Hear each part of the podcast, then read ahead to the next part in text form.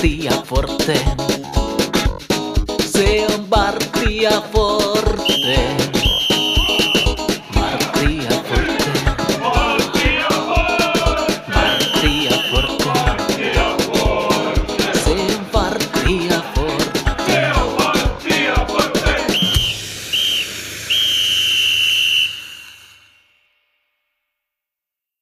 Se on Varttia Forte. Tervetuloa kuuntelemaan Varttia Forteen podcastin suurta ykkösen ennakkoa 2022. Mun nimeni on Miikka Ahti ja studiossa juontajaparini Kalle Tamminen. Moi Kalle. Moi. Mä aina vastannut näihin sun kysymyksiin oikeastaan samaa kaavaa sä esittelet, mutta sitten mä vastaan, että mukava olla mukana. No mukavaa nytkin olla mukana, mutta täytyy sanoa, että jos mennään ajassa puoli vuotta taaksepäin, synkkää myrskyinen lokakuinen yö, kun tultiin Rovaniemen junasta takaisin Turkuun, niin en olisi uskonut silloin lausuvan ääneen sanoa, että mukava ennakoida ykkösen kautta 2022, mutta tällaista taas ollaan. Jotain, jotain on tapahtunut ja mielentila on taas oikein ja into piukassa odotellaan tuota kauden alkuun. Joo.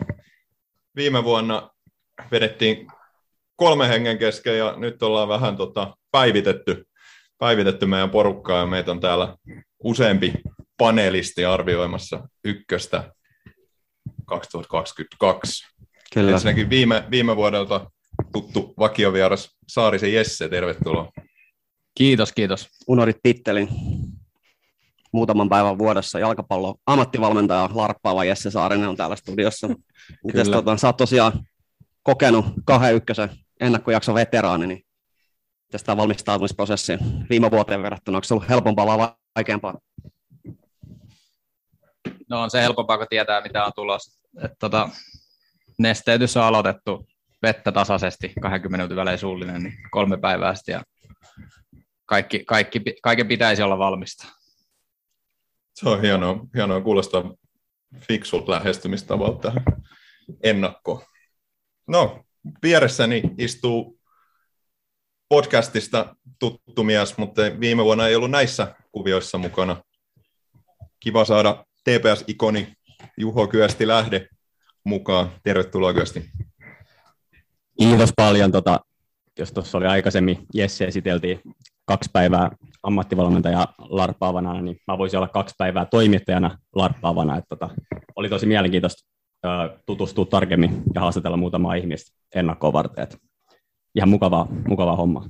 Sä oot myöskin jatkuvasti jossain podcastissa. Sulla on oma podcasti tai sä oot vieraana jossain podcastissa, viiko, viikoittainen podcast. Tässä oli joku semmoinen viikko, että sä olet kolmessa podcastissa yhdellä, yhdellä viikolla. Joo, se oli kunto, oli, kunto oli otettu oikein, että se tuli tuossa loppuvuodessa, oli se huippu. Joo, sähän viakkana kaverina aloitit jo valmistautumisen vuoden 2022 Visaljaksoon vuokraamalla tämmöisen jalkapallokirjan 2021 opuksen, missä on kaiken näköistä tilastoa. Sulla on ilmeisesti niin nykyhetken lisäksi tämä ykkösen historiakin nyt hyvin halus, ainakin päätilastojen kautta. Joo, kyllä, kyllä. Ja tuossa tänään itse asiassa myös käytiin TPS-historiikki sata vuotta, niin ottaa, jonkun pitää täällä möttöisenä olla paikalla, paikalla ja tietää knoppeja paljon. No, mutta äärimmäisen kattava kirja tämä. Tässä on melkein 500 sivua tilastoa. Jos kiinnostaa jalkapallotilastot Suomessa, niin ottakaa kirja lainaa. Kyllä, mutta tosiaan kiva, tosi kiva kyösti, että oot, oot täällä. Sitten on Zoom-yhteyden päässä tuttu mies Vaasasta, Vaasan kirjeenvaihtaja Pauli Kataja. Morjes Pauli. Morjesta. Kiva päästä tähänkin, tähänkin mukaan. Ja itse lähden tämmöisellä teemalla, että rankkaus on, tai muinaisten roomalaisella on seuraamalla teemalla, että rankkaus on vaikea, ränttäys ei. Puhutaan vahvoista sisääntuloista, tämä meni kyllä aika korkealle. Mitäs toi sun valmistautumisprosessi? Puhelinlangat on ilmeisesti sunkin kohdalla laulanut noihin. Joo, muutama, muutama paikkaa soitettu ja saatu hyvin, hyvin tota, hotteikin aiheita sieltä tota, kasaan. Ja sitten on me niin keskustelupalstoilta haettu tietoa kanssa. Nämä on ne tietolähteet. Joo, se on ihan oikein. Voidaan vähän niin kuin avata tätä formaattia nyt viime vuodelta tuttu, että ollaan viiteen Pekkaan nyt 12 joukkueet jaettu. Kaikille vähintään kaksi jengiä, käydään kahdessa osassa ne läpi.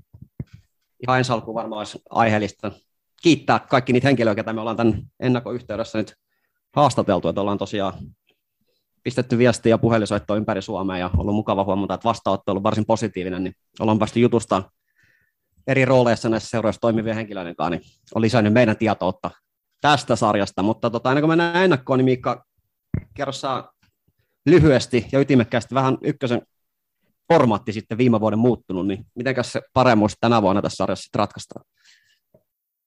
Niin, no formaatti ei sinällään ihan hirveästi on muuttunut, että 12 joukkuetta ja pelataan, pelataan tota kaksinkertainen kierros ja, ja sitten jaetaan joukkueet kahteen. Jaetaan yläloppusarjaa ja alaloppusarjaa, jos on molemmissa kuusi joukkuetta. Kolme viimeiseksi jäävää putoo suoraan. Kaikki. Ja tota, sarjan voittaja tietysti nousee veikkausliigaan.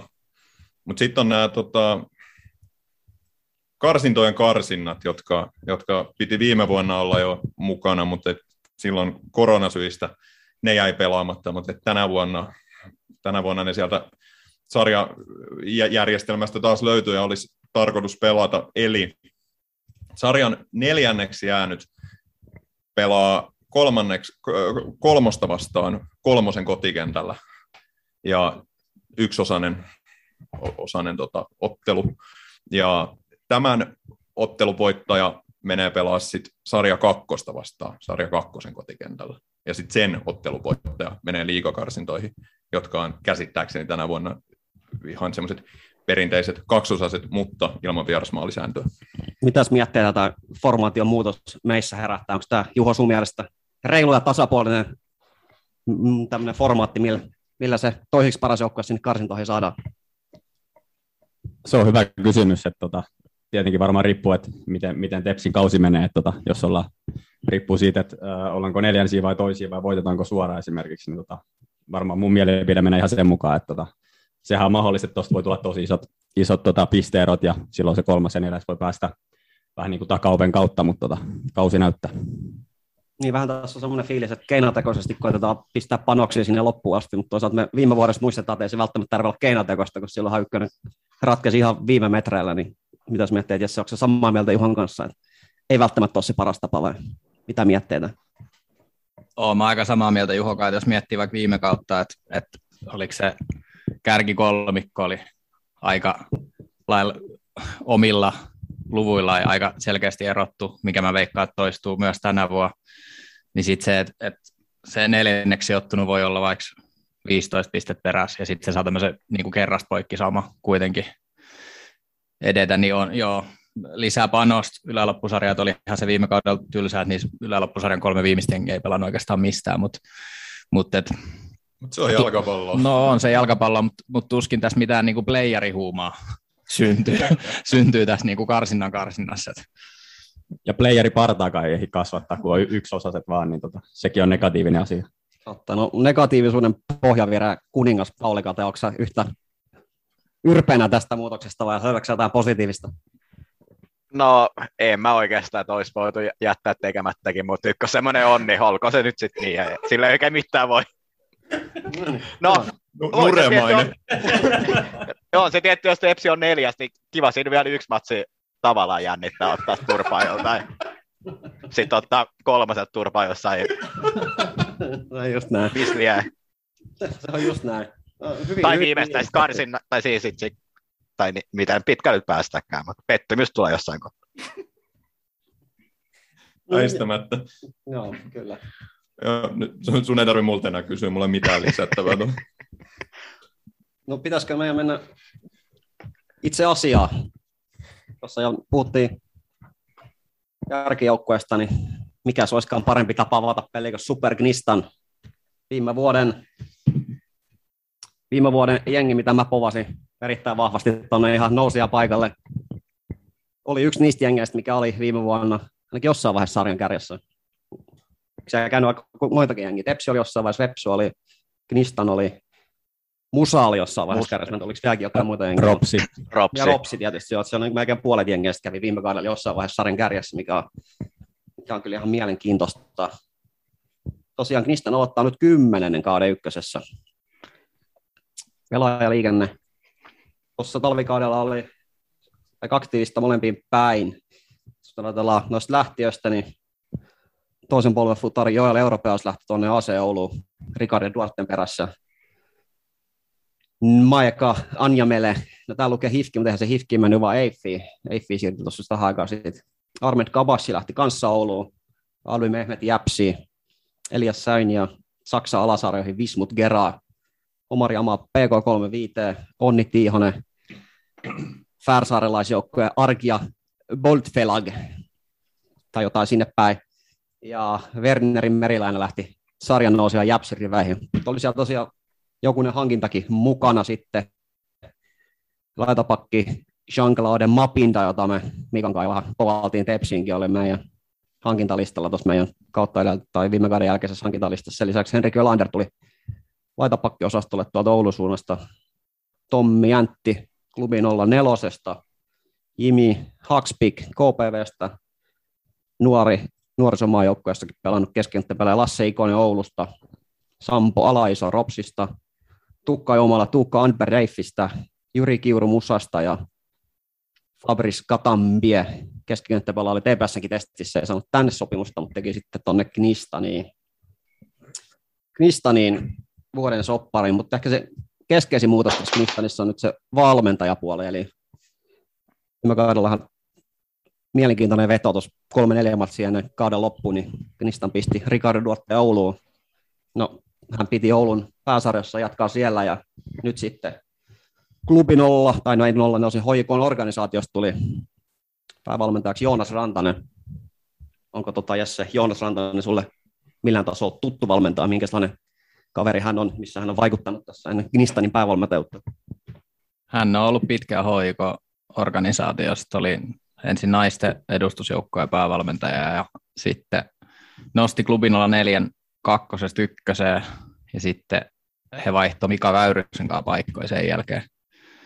Eli Väyrysestä tuli 04 päävalmentaja ja Rantanen oli viime vuonna sitten Toni Koskela valmennustiimistä. On tota, profiloitunut tällaisena pelaajien, pelaajien ymmärtäjänä ja semmoisena semmoisena niin kuin, semmoisen pelaajalähtöisen toimintakulttuurin kehittäjänä puhunut siitä muun muassa jalkapallon juniorivalmentajat ryn tilaisuuksissa. En, en sen tarkemmin henkilökohtaisesti tunne, mutta tällainen tausta. No heti tuosta hankintalistalla pisti silmään se, että me ainakin vähän povattiin, että kun klubi 04 sinne kakkosen ja sitten luojan kiitos viime kauden jälkeen tippu, niin sieltä olisi joitain pelaajia tullut tähän Knistan joukkueeseen, mutta Tommi Jäntti oli nyt ainoa ainakin toistaiseksi sieltä tullut pelaaja, että ei ollut semmoista liikennettä, mitä ehkä odotettiin. Ykköskapissa hekin, hekin pelasivat, aloittivat 2-2 tasapeliä Peppo vastaan. Sitten oli tämä ykköskapi legendaarinen Aleksi Kristolla mestariteos, missä tota, Jäps kävi 4-5 voito hakemassa Knistanin vieraana ja päättivät sitten oman urakkaansa Knistan ykköskapissa 1-1 tasuriin KTP vastaan ja eivät päässeet jatkoon. Harjoitusottelu on aika pelanneet kolme liikajengiä vastaan, HFK on 0-0 tasa, Lahdelle hävisivät 4-2. Just tuossa viikko sitten toista turkulaista jalkapalloseuraa vastaan kävivät tuossa kupittaa vitosen 0-0 pelaamassa. Sitten on pari voittoa tuommoisista alasarjajoukkueista. Jos vähän noita avainpelaajia tässä nyt listaa, niin puolustuksessa toi Fabian de Abreu, joka tuli viime vuodeksi niistä, niin aika meritoutunut pelaaja ykkösen, on pelannut useamman kauden tuo Hollannin toiseksi korkeammalla sarjatasolla Maastrichtin riveissä muun muassa. Oli, on hyvä toppari ja vähän mulla ihmetys, miten hänet saatiin jatkamaan tuo jengissä, koska se Tuorte lähti pois. Mä että hän tuli niinku niiden kontaktien kautta sinne, mutta teki jatkosopimuksen jatkaa. Taitapakkiosastolla nämä uudet hankinnat, Henrik Jolander, Sean Mapinda. Jolanderilla on liikakokemustakin tuolta pohjoisesta ja Mapinda on nuori uralla nouseva pelaaja, siirtyi viime kaudeksi Hifkiin, ei siellä sitten ihan preikannut ja nyt otti sitten pikku askeleen taaksepäin takaisin tänne ykköseen semmoinen nuori pelaaja vielä Ropsin organisaatiosta tullut Sampo Alaiso, 18-vuotias toppari, ei viime kauden Ropsissa pahemmin päässyt pelaamaan, että pääsisi pelasi kakkosta Ropsin kanssa, mutta ilmeisesti ollut ihan kelvollinen talvikausi, niin voi olla jonkunnäköistä roolia tarjolla. Keskikentällä tämä uusi hankinta Tommi Jäntti, meritoitunut, ei kahden vanha kaveri, mutta ihan tota, kokenut kettu kuitenkin. Ropsista hän siirtyi viime kaudeksi klubin 04 pelasi siellä ja nyt sitten tuli Jon Frantasin perässä tänne. Toinen mielenkiintoinen pelaaja on tämä Lasse Ikonen, joka on Oulusta tosiaan tämän kauden lainalla. Ei siellä sitten ollut tonttia tarjolla, mutta peliajan perässä tuli sitten ykköseen. Sellainen uralla eteenpäin menevä nuori pelaaja. hyökkäyspäässä on tämä puolustava maalikuningas Douglas Kai, joka teki jatkosopimuksen. Että hänellä on ikää jo kohta 35 vuotta, että pieni kysymysmerkki, että vieläkö jalka nousee viime kauden tapaa. Ehkä se tota, kiinnostavin pelaaja kuitenkin mun mielestä on Lukas Morais, joka me nostettiin viime vuonnakin ennakossa esille. Hän tuli 2020 loppukaudeksi Knistan ja oikeastaan niin kuin hänen, hänen maalien avulla Knistan sit silloin saari, säilysarjassa teki kymmenen matsiin kuusi maalia. Oli kovat odotukset viime kaudella, mutta ei oikein pysynyt pysty, kunnossa pystyssä, kasassa. Pelasi vain kymmenkunta matsia ja ilmeisesti talvikaudellakaan ei ole juurikaan pelannut, että on ollut loukkaantuneena päävalmentajan mukaan. Hän käytti termiä liginho. Mä oletan, että liginho on tämä Lukas Moras, kun ei sillä ketään muutakaan kriteerit täyttävää pelaa, niin sanoo, että hän lähestyy nyt pelikuntoon. Se on tietysti meille TPS kannattelee viime kaudella huono merkki, jos joku pelaa lähestyy pikkuhiljaa pelikuntaan, mutta toivotaan nyt, että Lukas Morais on kunnossa, kun kausi alkaa, hän, hän voi olla semmoinen käänteen tekevä pelaaja, että parhaimmillaan on kyllä niin kuin ihan ykkösen parhaita laitureita. No Sitten sit on tämä ikitapaus, jos mä voi parikymppisestä kaverista sanoa Maksimatolonen jo viime kaudella odoteltiin, että josko se nyt lähtisi, lähtisi sitten nousemaan, mutta ei, eipä ollut ihan viime kausi häneltä onnistunut. Että tuo Ricardo Duarte organisoitu pelitapa ja oikein tuommoiselle taiteilijalle sopinut, mutta nyt Joonas Rantasa aikakaudella pallo ja miehet vähän liikkunut enemmän ja pelityyli sopii paremmin Maksimatolosen vahvuuksille. Et en tiedä, josko sieltä nyt sitten pelaa löytäisi 21-vuotias tosiaan, hurja ajatella, hänestä on niin kauan jo puhuttu, mutta vasta, vasta noin nuori, että vielä on niihin odotuksiin, mitä häneen silloin muutama vuosi sitten ladattiin. Oli varmaan Suomen puhutuimpia tapauksia silloin, kun nuorena poikana Hongas pääsi, pääsi pelaamaan, mutta ei ole ihan, ihan urauttanut niitä suuntia, mitä toivottiin.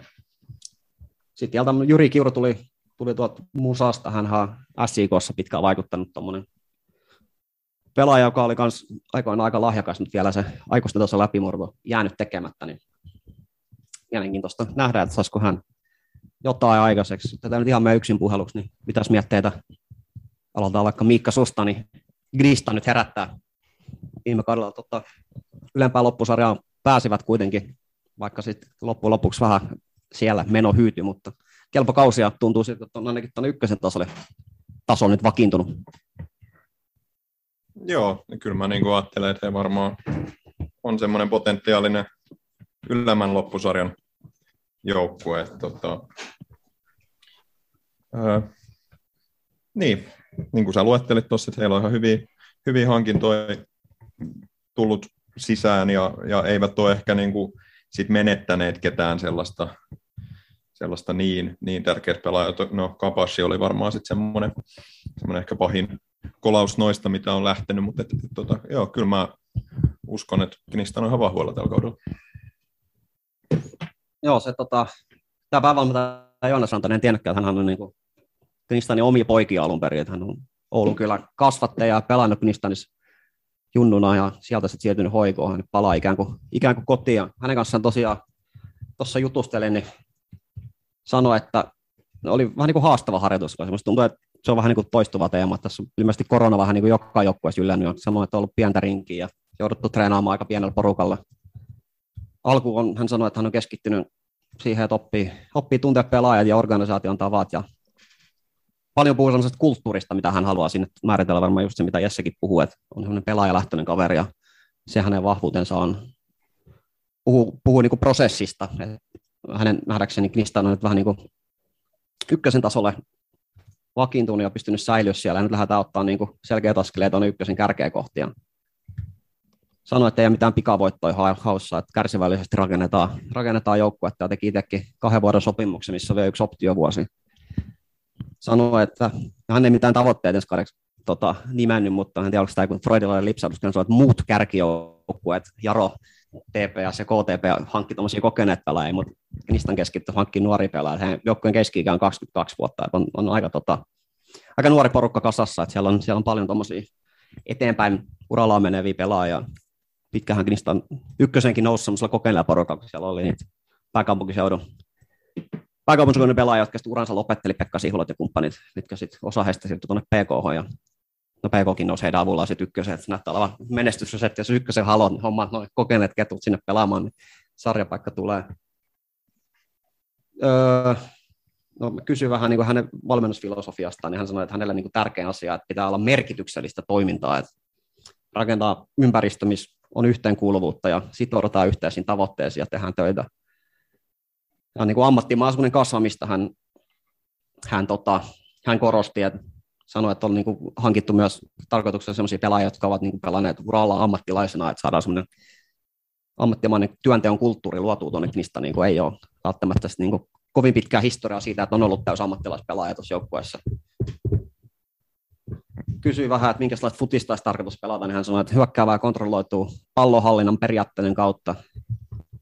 Keskikentällä pelaajia, jotka pystyy tekemään etuja joukkueelle ja syöttämään pallon laadukkaasti, joten tätä haluamme myös hyödyntää. Aika B-kurssimaista tekstiä, mutta tulee vähän luettu ääneen yläkerrassa on vauhti, pidemmät syötet ja nopea eteinen hyökkäämisessä ei ole kiellettyä, se on mukava kuulla. Isossa kuvassa ollaan rakennettu identiteetti, jos halutaan siis pitää palloa enemmän itsellä, että tämmöinen perinteinen pimputtelujoukkue tulla olemaan.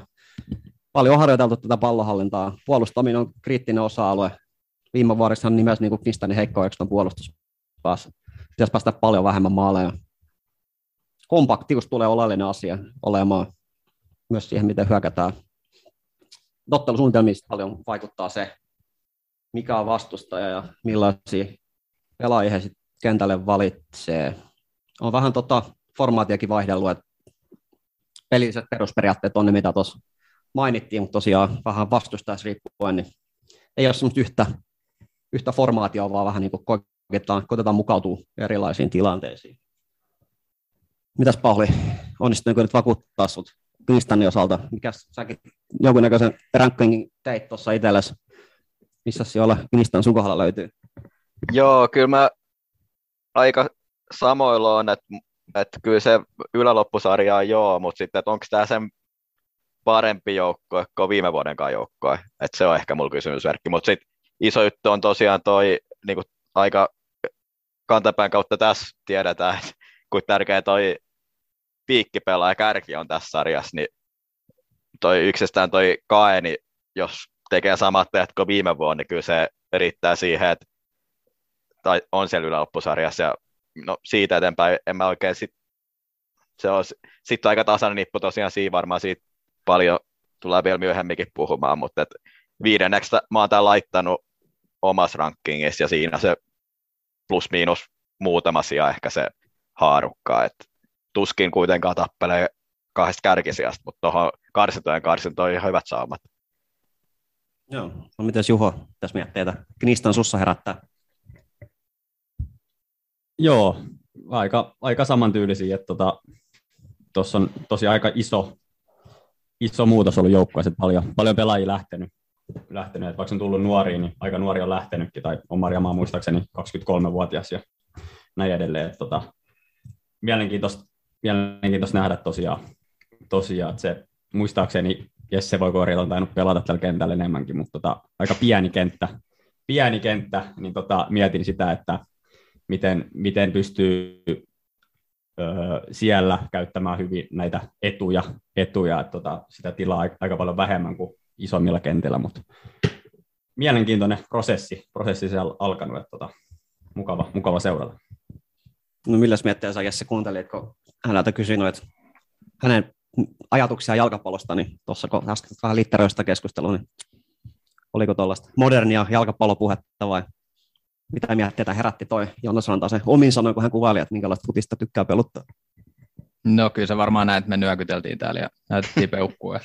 että, tota, hienot kuulosti. Ei nyt tietenkään mikään sellainen yllätys, yllätys ole se, että, että HIK-organisaation sisältä tuleva valmentaja näkee sen pelin näin ja, ja sitten se on on tietty eri asia niin kuin osata kuvailla, että millaista peliä sä haluaisit pelata ja sitten toteuttaa se, se käytännössä. Et totta kai hänellä on, hänellä on näyttää se kakkosen jonkun lohkon voittaminen jo aikaisemmin, mutta se aina näkyy, näkyy sitten, että et onko hänellä se harjoitepankki ja ne kyvyt sit saada se joukko pelaa tuollaista futista, niin se nähdään ensi kaudella. Joo, sen verran täytyy sanoa, että toi palloliiton Twitter-tilihan meitä kovasti retweettaa, en tiedä, onko jonkun jakson meitä sattunut kuuntelemaan, kun strategisesti sijoittaneet keskelle viikkoa tuon Knistan vieraspelin tänä vuonna. Viime vuonna osoittautui joillekin henkilöille vähän haastavaksi toi lauantai ja plus Knistan yhdistelmä, nyt ainakaan tässä runkosarjassa päästä kokemaan, niin pelolaista odotellaan, että jossain hyvä loppusarjassa ollaan, niin milloin silloin pelataan. Mitäs tota, sijaa sä, Mikka Knistonille, kovat noissa sun rankingeissa? No mun rankingissa Knistan on nelonen. Se oli jämäkkä Se vastaus. oli jämä. Joo, mulla oli vähän, vähän semmoinen fiilis, että tämä jengi on ihan yhtä hyvä kuin viime kaudella, mutta sitten juttelin tosiaan yhden Kristanin kannattajana valmentajan kanssa, niin jotenkin mä taas innostuin. On lukee täällä heittämällä ylempää loppusarjan, todennäköisesti myös karsintoihin karsintoihin. This time we can go all the way. Et kyllä mä sinne tota, kärkinelikkoa itsekin povaisin, että veikkaan, että saadaan neljä kärkijoukkuetta tulee olemaan TPS, Jaro, KTP ja Knistan, niin he sitten sen nousun ratkaisee jossain järjestyksessä. Knistan todennäköisesti ykkönen tai kakkonen. Jaha, joo. Sä vähän spoilasit siinä jo eteenkin päin. No mä nyt pelaan avoimilla korteilla. No, Saatko sun kortit paljastaa mm. Twitterin puolella? jos, jos joku tietää, niin ne mun kortit voi muuttua tässä lennossa aika usein, että tässä on jopa niin tämmöistä useampaa, useampaa storylinea, mitä tässä kehitellä ensi katsoa ajatellen, mutta niin lähtökohtaisesti, niin ihan, ihan kelpo joukkue. Hyvä. Kato, millin tarkkaa työtä. Ajateltiin, että 15 minuuttia per joukko, ja mä käytin 15,5 minuuttia niistä, niin tämä on selkeästi kokemusta karttunut, ja nyt tiedetään vähän, miten homma toimii. Joo, siinä oli Knistan jonkunnäköinen yleinen konsensus oli se, se tota, Yle loppusarjan Juha ajalta ihan villeen veikkauksia jossain vaiheessa. Mä tiedän, kehtaako se sanoa, mihin sä niin jossain vaiheessa tota Knistania povasit. Niin mä en tiedä, kun mä lähtee pois tästä kokonaan, mutta mulla mul he ei ole ylemmässä loppusarjassa. Mi- Millä sijalla he on? Millä, He on tuolla alemman loppusarjan keskikastissa. Tota, mutta oliko täh, tähän joku... Tämä oli ihan, ihan tota, perustuu, perustuu tosi tarkkoihin laskelmiin. Okei. Sä oot Pauli tosiaan ainoa, ketä näitä hottekkeja tulee tänne laukomaan. Tämä oli, vahva alku. Ei, ei, mä, mä- ei, ei sinänsä ö, tällä lopputuloksella ei ole väliä, vaan perusteet mä olisin halunnut vähän kuulla, mutta jos se oli tämä, niin se oli tämä. Joo. Tarkko, tarkat laskelmat. Joo, ja seksi noin Ei XG muu- muutkin algoritmit, eihän kukaan tiedä, Niin. Yksin, tai niin oikeasti toimii. Tässä varmaan sama, että Juhalla on joku oma, oma juttu, mihin se on nyt kalkuloinut nämä voimasuhteet. Niin on liikesalaisuus. liikesalaisuus. Hyvä. Sä nyt pääsit vauhtiin, niin siirrytäänpä sitten tuohon toiseen joukkueeseen, eli SJK Akatemia. Se oli tosiaan Juho sun vastuualueella, niin avassa, avassa peli. Joo, eli tällainen tota, vanha seura perustettu 2012. Ensin nimellä Kerho 07 toimivat silloin ja sitten kaudella 2016 SJKssa tapahtui tällainen isompi muutos, että he luopu kokonaan A-junioritoiminnasta ja siitäkin johtuen sitten vanhemmat juniorit siirtyi siirtyi tähän uuteen seuraan tavallaan SJK Akatemia. SJK Akatemia tämä on heidän toinen kausi ykkösessä kävivät kaudella 2020 nopeasti katsomassa meininkiä, se oli liian kova, tippuivat heti takaisin ja viime kaudella voitti suht selkeästi kakkosen C-lohko, C-lohkon, sieltä taisi olla JJK toisena ja kahdeksan pistettä oli ero, että, että se oli heille aika hyvä kausi, hyvä kausi ja tota, sen takia he pelaa nyt ykkösessä. Pitää ihan tähän heti ensimmäinen kysymys, että tosiaan sillä heillä ei ole yhtään ajun joukkuetta koko organisaatiosta. Se on niin semmoisen linjauksen tehnyt, että ei, ei peluta ajun, ajuneen sarjassa. Joo, näin mä oon ymmärtänyt ja tarkistinkin tuossa, niin ei löytynyt tulospalvelusta ainakaan. Onko tämä onko tämä niin joku yleinen linja? Onko näillä hoikoilla ja kupseilla ja muilla lähtökohtaisilla kärkiseuroilla, onko vielä ajun joukkueet vai onko SJK tässä vähän niin kuin edelläkävijä sen suhteen, että tarkoituksella luovuttaa se ajun sarja, mitä vähän yleisestikin on pidetty sellaisena välisarjan osakiessa sanoo.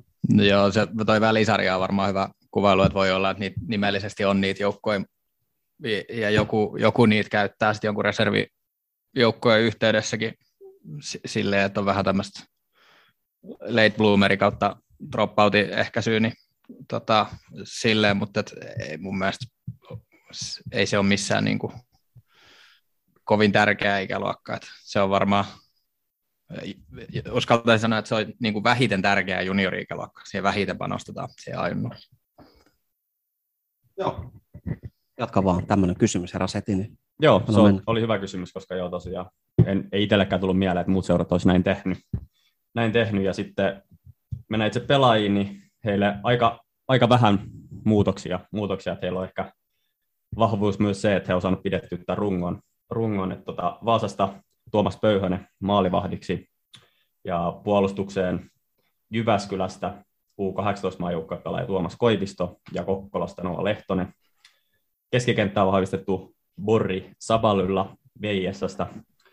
Ja sitten tällainen en ole ihan varma, että Tuomas Kauko ja Vertti Hänninen tulee Dropsista, että tuleeko pelaa akatemiasta, akatemiassa. Itse asiassa tänään tuli mielenkiintoinen uutinen, että Pyry Hannola ostettiin hoikosta SJK, ja en osaa sanoa, että vaikuttaako se vielä heidän peliaikaan, mutta se on mielenkiintoista, mielenkiintoista seurata, ja jos käy näin, että Kaukoa tai Hänninen tai molemmat pelaa SJK Akatemiassa, niin se on heille suuri, isot vahvistukset kyllä. Niin siellä on mielenkiintoinen tilanne, että tosiaan siellä on kolme suurin samaan-aikaista rovaniemeläistä kamppailee samasta pelipaikasta. Tässä on näköjään ottanut tolin, että hankitaan rovaniemeläisiä sinne ja toivotaan parasta. Siinä on ihan mielenkiintoinen tosiaan kilpailutilanne. Tuskin ainakaan kaikki kolme, mitä iso rooli siellä edustuksessa tulee saamaan. Joku heistä varmaan se ykkösessä kyllä tulee pelaamaan. Joo, ihan varmasti. Ja SJK on tosiaan edustuksessa tosi laaja rinki myös, että tota, heillä on tosi paljon yleisestikin pelaajia. Se on tota, ollut myös silloin, kun itse, itse pelasin, niin tota, oli pal- tosi paljon pelaajia, että se on pidempään jatkunut, jatkunut jo tällainen, että halutaan, halutaan paljon, paljon jopa ammattilaispelaajia, mikä on tavallaan hienoa, että on paikka, missä siihen pystytään Suomessa. Lisäksi äh, hyökkäyksessä Samson Epukka MPstä ja Jonathan Musinga PK35, eli aika, aika vähän, mutta hyviä hankintoja mun mielestä, mun mielestä ja tulee niin, tähän kommentoitava. Niin siinä on vähän tämmöisiä ykkösen viime kauden All-Star-pelaajia. On, siis toi kärkipari Ebuka Musinga, niin kummatkin oli semmoisia pelaajia, että mä niin olisin ihan mielelläni ottanut vastaan esimerkiksi TPS, että siinä on kaksi tuommoista nuorta hyökkää, mitkä teki varsin kelvolliset tehot viime vuonna. Ei niin välttämättä huippujoukkueessa, ihan tuossa niin aiheota on kyllä hyvällekin joukkueelle, että jos ne kaikki nämä äsken nimetyt pelaajat lyö samaan aikaan kentälle, niin voi olla kyllä aika pirullinen vastustaja ihan jokaiselle tasarjan joukkueelle. Kyllä. Ja sitten seurasta pois siirtyi maalivahti Salifu Senghore ilman seuraa. Oliko tämä se kaveri, joka myllytti? Tai se myllykaveri. Nimenomaan se. Et tota, jännä, nähdä, jännä nähdä, mihin siirtyy. Jos on, siirtyy. todella.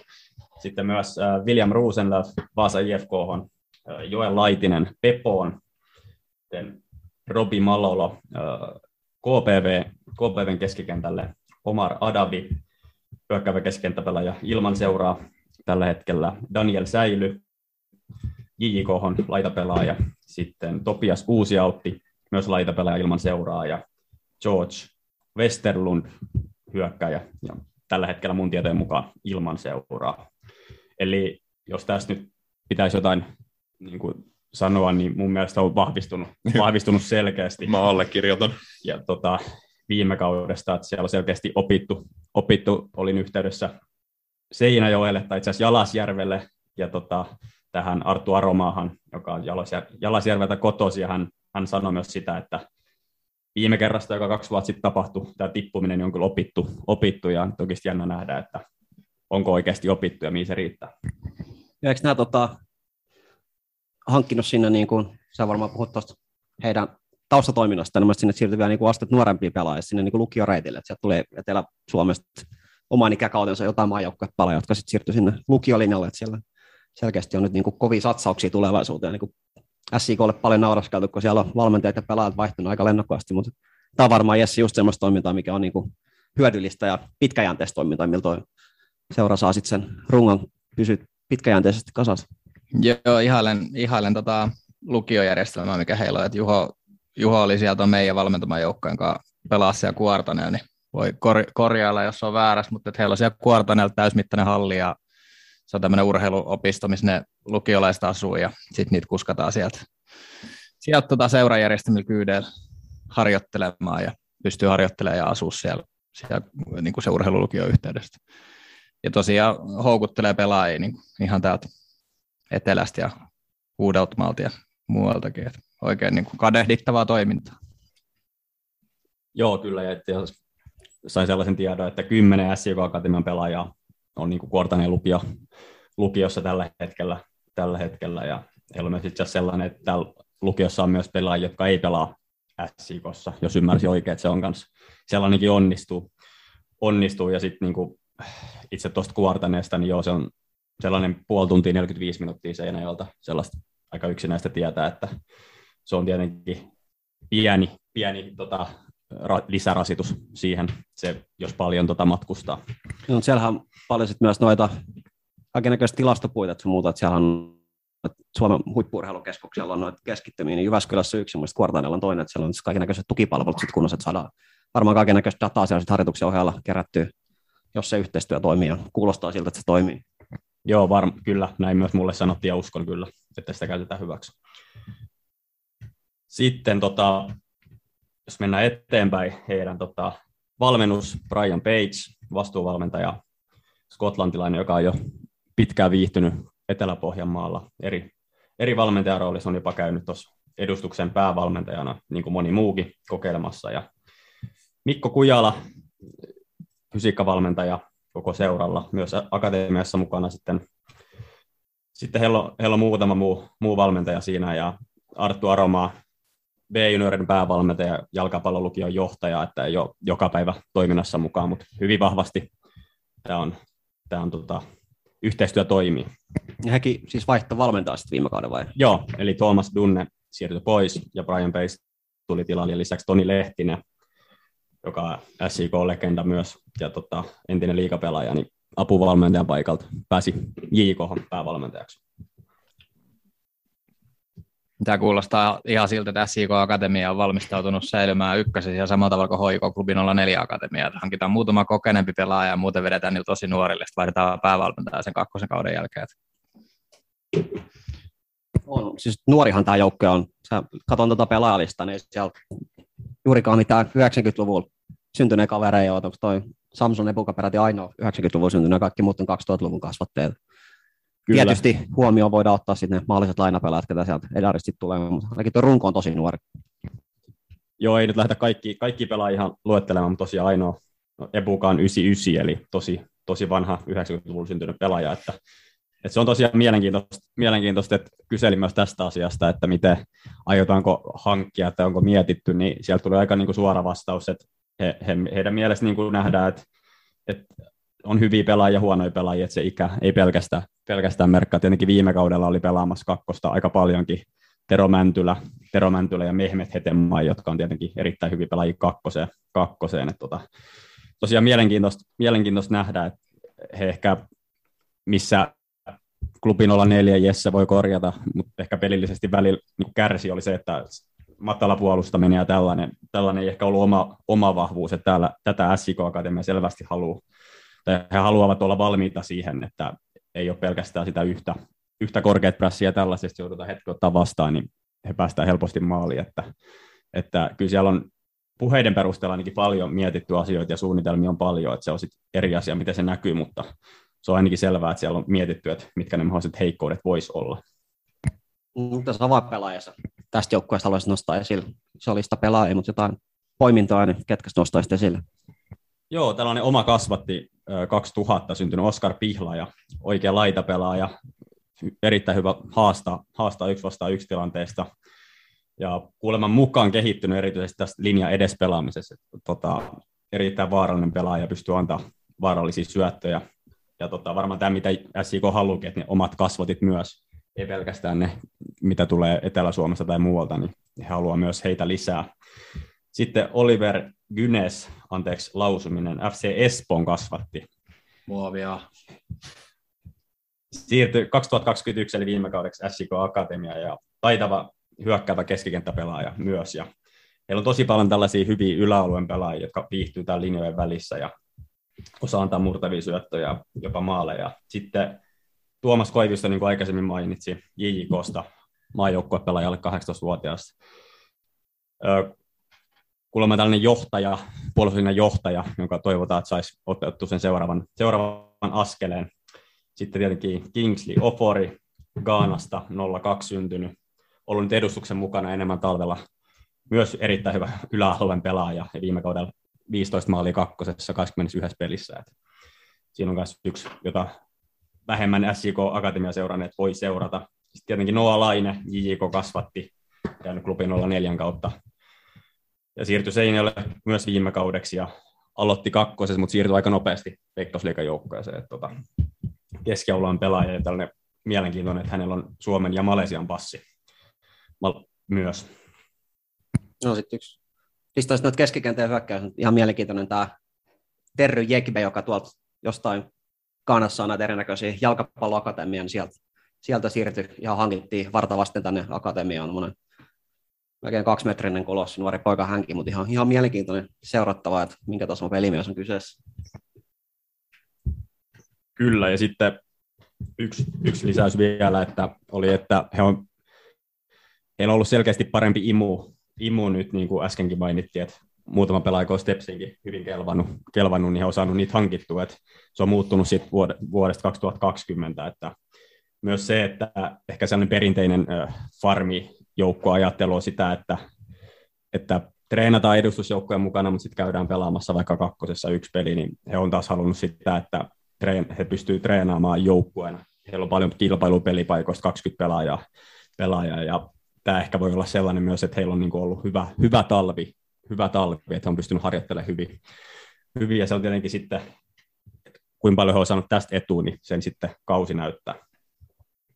Pelillisesti, aikaisemminkin mainitsin, niin haluaa aktiivista, aktiivista prässiä, voittaa pallo yläalueella, yläalueella ja sitä kautta tehdä maaleja. Ja sitten pelaavat kolme linjalla yleisesti wingbackeilla, kaksi keskikenttäpelaajaa, kolme yläkertaa, että heillä on tässä, tässä niin kuin kyllä hyviä pelaajia tähän systeemiin mun mielestä.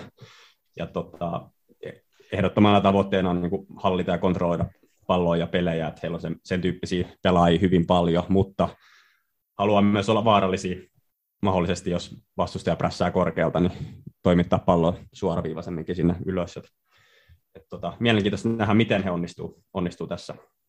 Onko tässä vielä semmoinen, että tässä on SIK, SIK Akatemia, plus sitten vielä niin Vaasan Jefkon kanssa jotain yhteistyötä tällä seuralla, tämän niin kaiken lisäksi vai?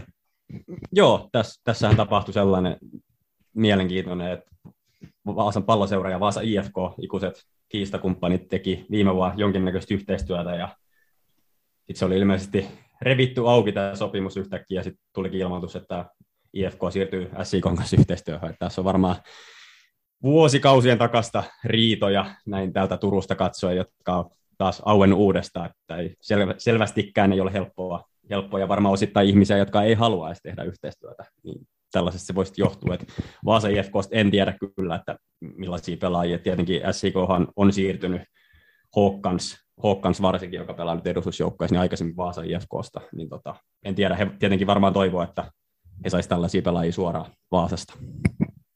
Eikö Sebastian Strandvall on Vaasa IFKn kasvat? Eikö se oli iso juttu, kun se joskus oli sanonut, että kaikki. VPS pelaa, mutta sitten se sitten Se Vepsu pelaajakasvatus oli pitkään aivan surkea, että nykyään vähän parempaa, mutta siis aivan alalla arvosta siis pitkään nämä kaikki Vaasan pelaajat on melkein IFK-kasvattajia. Ihan käsittämätön puuhastelu ollut niin sanotusti. No niin, päästiin Vaasan kirjan vaihtaa erikoisalueelle, niin sieltä heti tuli, heti tuli faktaa tilkkiin. No mitäs, pääsit alkuun Vaasan kirjan vaihtaa, niin mitäs miettii, että SJK Akatemia herättää?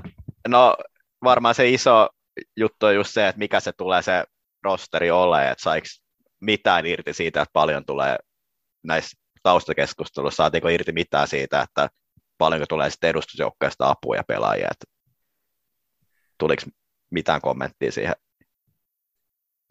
Joo, joo, siis se on mielenkiintoista nähdä, että, että he haluaisivat enemmän sitä, että se olisi just, että ei olisi sellaista farmitoimintaa, vaan että olisi pidempää, pidempää niin kuin Mäntylä ja Hetema pelasi viime vuonna esimerkiksi monta peliä peräkkäin, peräkkäin, niin tietenkin se on mahdollista, heillä on niin kuin järkyttävä määrä tai siis hyvä määrä pelaajia, niin ihan varmasti tulee olemaan. olemaan. Sen kausi näyttää, että tietenkin riippuu siitä, että kuinka paljon loukkaantumisia, loukkaantumisia tulee ja näin edelleen. Mutta tota, Joo, se on se var... Niin, sano vaan. Niin, niin, se on varmaan se iso kysymys, varsinkin niin, myös niin kuin muiden seuran kannalta, että mikä se rosteri tulee pelistä peli olla vähän niin kuin klubin olla nelosen kohdalla. Et muutenhan toi nyt sinänsä toi, mitä nyt on paperillakin näyttää kyllä kilpailukykyiseltä. Tietenkin muistaa se ykköskapin matsi, että olihan ne niin kuin sanalla sana aika poikia vielä, että, että se voi olla tietenkin tiukka paikka sitten, vaikka niin kuin sanotaankin, että nyt on panostettu, niin kuin, että osataan puolustaa matalassa ja muuta, mutta ehkä se, ennen kuin näen, niin suhtaudun vähän skeptisesti siihen, että mahtaako nyt ihan sitten niin olla, että se on ehkä se riskitekijä, mutta varmaan niin klubin 04 niin parhaimmillaan pystyy pelaamaan tosi nätisti ja sai niitä ihan hyvinkin tuloksia, mutta mikä se pelistoisen se rutiini tulee olemaan, niin en tiedä, mutta ei, ei, en näe, että kyllä Putalispekko voi vaan niin, mutta kyllä siitä varmaan selvitäänkin, että jotain opittu viime kerrasta, niin näin mä sen itse laittaisin. Joo, mua vähän mietityttää, että tämä on tämmöinen modernin kuulosta toimintaa, siellä on tuollainen vanhan koulukunnan brittikootsi valmentajana, mitä mieltä se Brian Page herättää sussa? Minkälainen valmentaja on kyseessä? Onko se oikea nimi valmentaa tällaista joukkuetta? Mä olin just kanssa tulossa tuohon tuohon kapin peliin, minkä Pauli nosti, että et, tota, Juho, Juho oli tota vanhana pohjanmaalaisena, niin puhuttu ympäri siellä, että oli paljon tämmöisiä pelaajia, jotka on kuulemma tosi hyviä yläalueelle. Nämä kaikki pelaajat pelasivat kapin pelissä eikä ei edes päässyt mihinkään yläalueelle siihen, että, että joku Epuka esimerkiksi, niin se heidän kolmen pelaa, tai kolme linjas ja keskikentä ja sen kolme linjan plus wingbackin väliin, kun liikutteli sitä palloa, niin, niin, niin eihän Epuka ei päässyt siinä pelaa ollenkaan vahvuuksilla, mitä oli viime vaan MP, niitä, niitä suoraviivaisia nopeita vastahyökkäyksiä. Kyllä mä oon silleen, niin kuin kans, kans tosi skeptinen tämän joukkueen suhteen, että, että, tota, että se on niin, myös valme, valmentajan suhteen myös vähän skeptinen. Että, tota, jos, jos HIK on pelaajatuotannolla ei tuoteta sellaista runkoa, joka pysyisi ykkösen, ykkösessä, niin ei kyllä SIKonkaan. Toki tässä pitää sanoa se, että tämä kausi ero viime vuosi siinä mielessä, että nyt säilymiseen riittää, että sä oot paras nousia joukkoon. Viime vuosi piti tiputtaa taakse vähintään yksi ykkösessä ollut. Nyt meillä on neljä nousia, niin sarjapaikkahan säilyy sillä, että sä oot paras niistä, niin ei se nyt ihan mahdottomat rastit tietysti SIK Akatemia kuulostaa, vaikkakin kyllä olivat aika huonoja siinä TPS-matsissa. Siinähän niillä oli joitain, mitä tässä pelaajista ei ollut, eikö siellä ollut se yksi keskikenttäpelaaja ainakin edustuksesta puolustuslinjassakin oli se, en nyt muista heidän nimiä, mutta Joo, Jude Arthur ja Vainiopää, Matias Vainiopää oli pelaamassa. Joo, ja kyllä, kyllä niin kuin ihan, ihan tosiaan mielenkiintoista, että miten, miten tämä Brian Bates onnistuu, onnistuu. Että siinä on ehkä on myös mulle tuntemattomampi valmentaja siinä mielessä, että en osaa sanoa hänen, hänen pelifilosofiastaan sen enempää, ja kyllähän ne tulokset tässä on Lahdelle käynyt häviämässä ja PKlle häviämässä tässä viimeiset kaksi peliä, että sitä ennen Vepsu vasta onnistui 3-3 pelaamaan, mutta tota, tosiaan niin kuin Paulikin tuossa sanoi, se tasaisuus on varmaan se tasaisuus, että pelien sisällä ja näin edelleen, että mikä määrittää heidän kautta. Mihin sä oot sijoittanut SIK Akatemia sun rankings? Mä oon optimistinen puoliksi Etelä-Pohjanmaalta, niin mä oon tota seitsemänneksi heidät laittanut.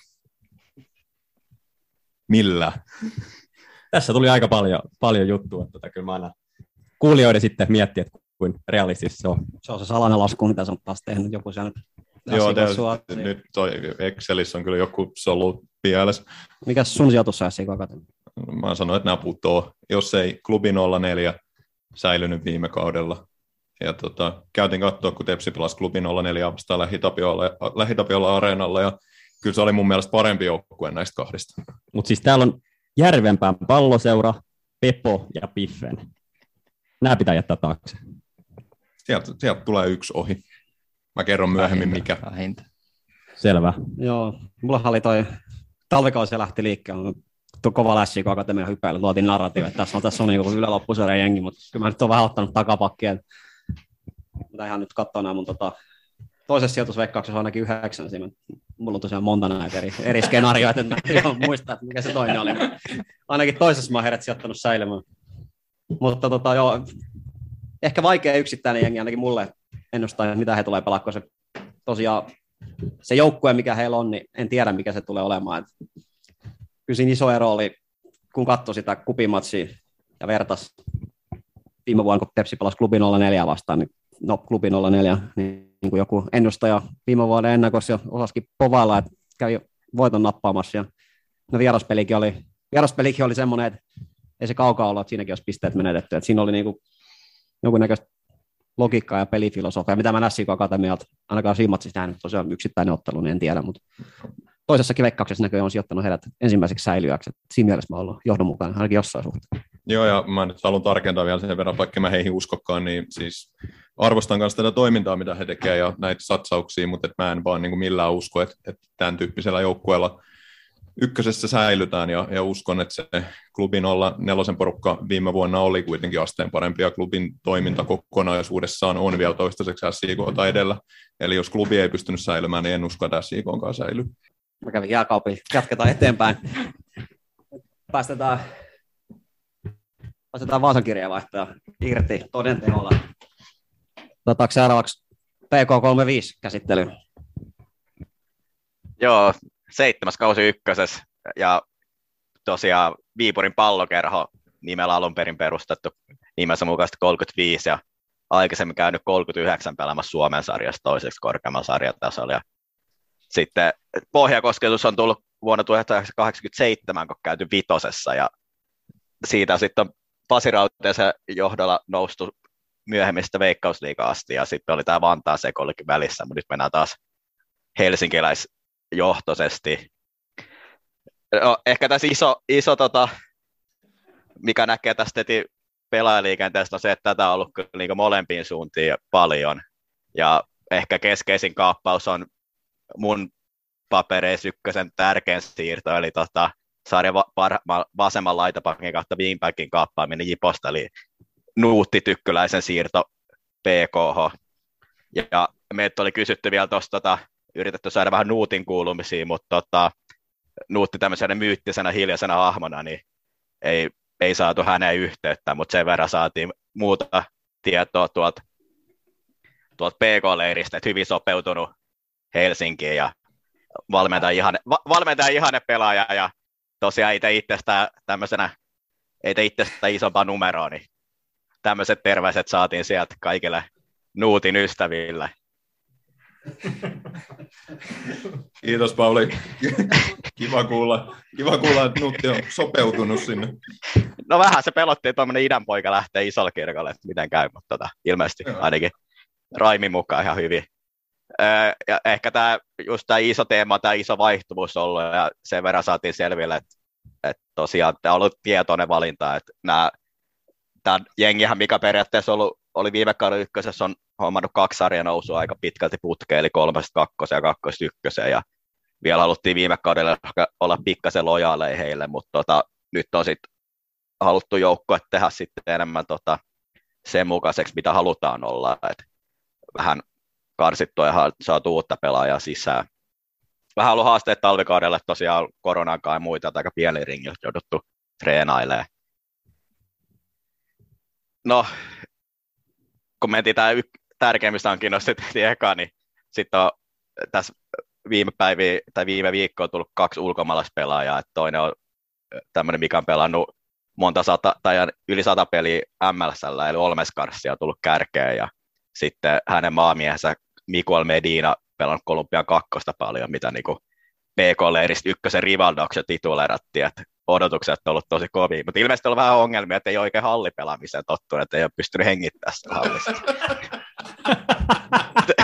ei ehkä, ehkä ei ole vielä ihan niin kuin sopeutunut kaikkeen, mitä täällä maassa tehdään, mutta odotukset olikin tosi korkeat ja muutenkin ihan, ihan keskeisiä siirtoja tullut sisään, että tuota, Rafael Chimpens, Tetsin kakkoisveska ja Omar Jama naapuriseura Kristanis tehnyt tämmöisen hävyttömän siirro näiden kahden niin kuin vihollisenkin välillä suorastaan. Ja sitten Hussein Muhammad Hakasta Somalian maajoukkuepelaaja tullut. Mutta on myös tosiaan ulospäinkin on aika paljon mennyt, että Daniel Rantanen meille tuttu pelaaja tullut Tepsi Musinka siirtyi tuonne SIK Akatemia, niin kuin äsken käytiin Eetu Puro, Hesa IFK ja sitten Otto-Pekka Jurvainen lopetti oman pelauransa. Et, et trafikki on käynyt molempiin suuntiin, että aika jännä nähdä, mikä tämä muotoutuu.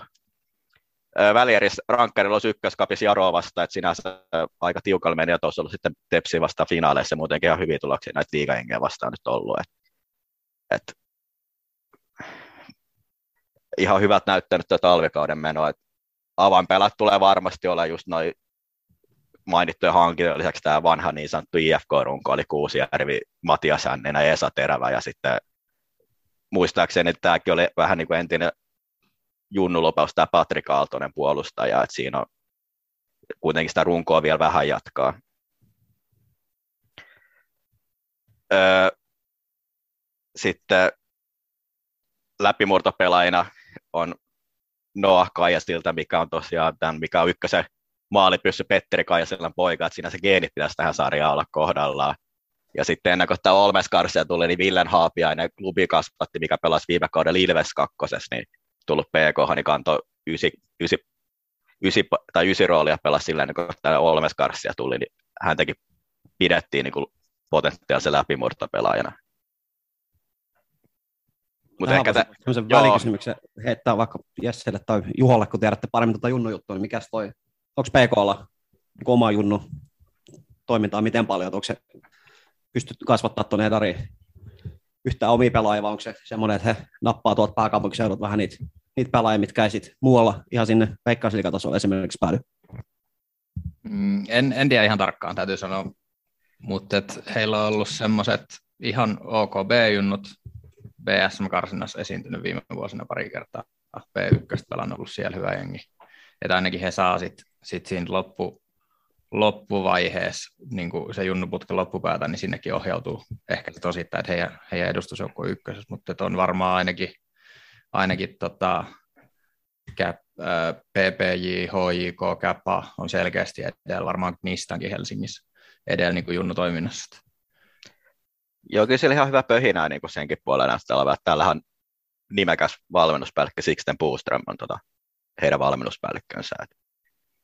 Ja taisi olla Tämä kolmekin oli uusi halli- tieto Tämä mulle. oli kaikkien ilmeispäätelle oli uutta tietoa kaikki. Joo, ja taisi olla kolme harjoitushallia ja paljon joukkoja täällä ainakin, en sitä tosiaan sano, en tiedä mikä, kuinka kova kilpailutaso on, mutta Niin on monta, monta hallia. Tota, Kolumbia, ei, mikä se oli, täällä, Ri- Rivaldolle sopeutua. No. No. Onko tosiaan niin, että hän ei ole missään näistä kolmesta hallista pystynyt hengittämään? Kiinnostaa, No. olisi joku muukin syy mahdollisesti. no tää sopeutumisvaikeuksiin, mutta tota, katsotaan mitä ulos, ulkona pärjää.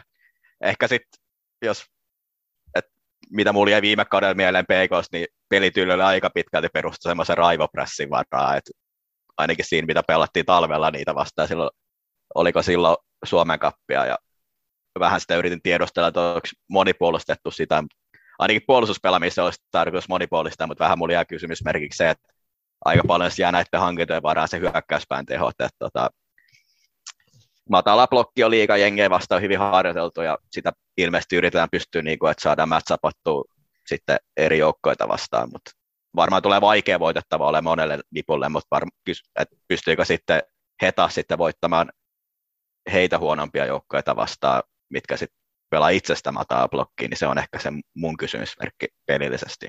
Mutta ehkä Jesse ja Juha voi kommentoida tarkemmin Kim Raimin niin kuin valmennustaidosta ja filosofiasta, että mitä on jäänyt viime, viime, viime kaudet jäänyt mieleen tai muista peleistä. Niin Joo, no mulla on jäänyt mieleen, mä katsoin muistaakseni Rops PK35 peliä viime kaudella, ja siinä oli erittäin hyvin, melkein yhtä hyvin kuin tässä pöydällä, niin tota, nämä mikrofonit aseteltu. Et kuului kyllä erittäin hyvin, erittäin hyvin nämä ohjeet, ja heillä oli kuulemma joka paikassa tilaa, mutta he hävisivät sen pelin silti, että se, se oli kyllä ehkä sitten yksi syy myös, että he on vaihtanut aika paljon porukkaa, että tota, jos täällä tosiaan oli tällaista, että oli niin sanottu viimeinen henkäys näillä edelliskauden pelaajilla viime kaudella, niin tota, mielenkiintoista nähdä, mielenkiintoista nähdä kyllä, mutta en, en sen tarkemmin tunne Kim Raimin, Kim Raimia muuten kuin, että he kävi täällä, täällä ottamassa aika rumasti myös, myös turpaa Verita-stadionilla.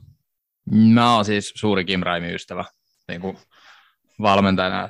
Pidän, siis on erittäin viihdyttävää, kun kenttämikrofonit osuu siellä lähellä hänen valmentamista on niin kuin mukava kuunnella. Siellä on, on tota, sekä viihde että asiapitoista sisältöä, mutta muutenkin tota, mä niin kuin tykkään just siitä, että kuinka vaikeasti voitettava se jengi on ja miten se pystyy vaihtelemaan vähän, niin kuin pelaako se kolmella vai neljällä ja mit, mitkä ne pelaa, pelaajien roolit on, on, että kuka täyttää vaikka leveyttä, tuleeko pakki sisään tai, tai tota, pitääkö laitapakki leveyt ja laita hyökkää tulee sisään tai jotain, että siellä on paljon semmoista kivaa seurattavaa.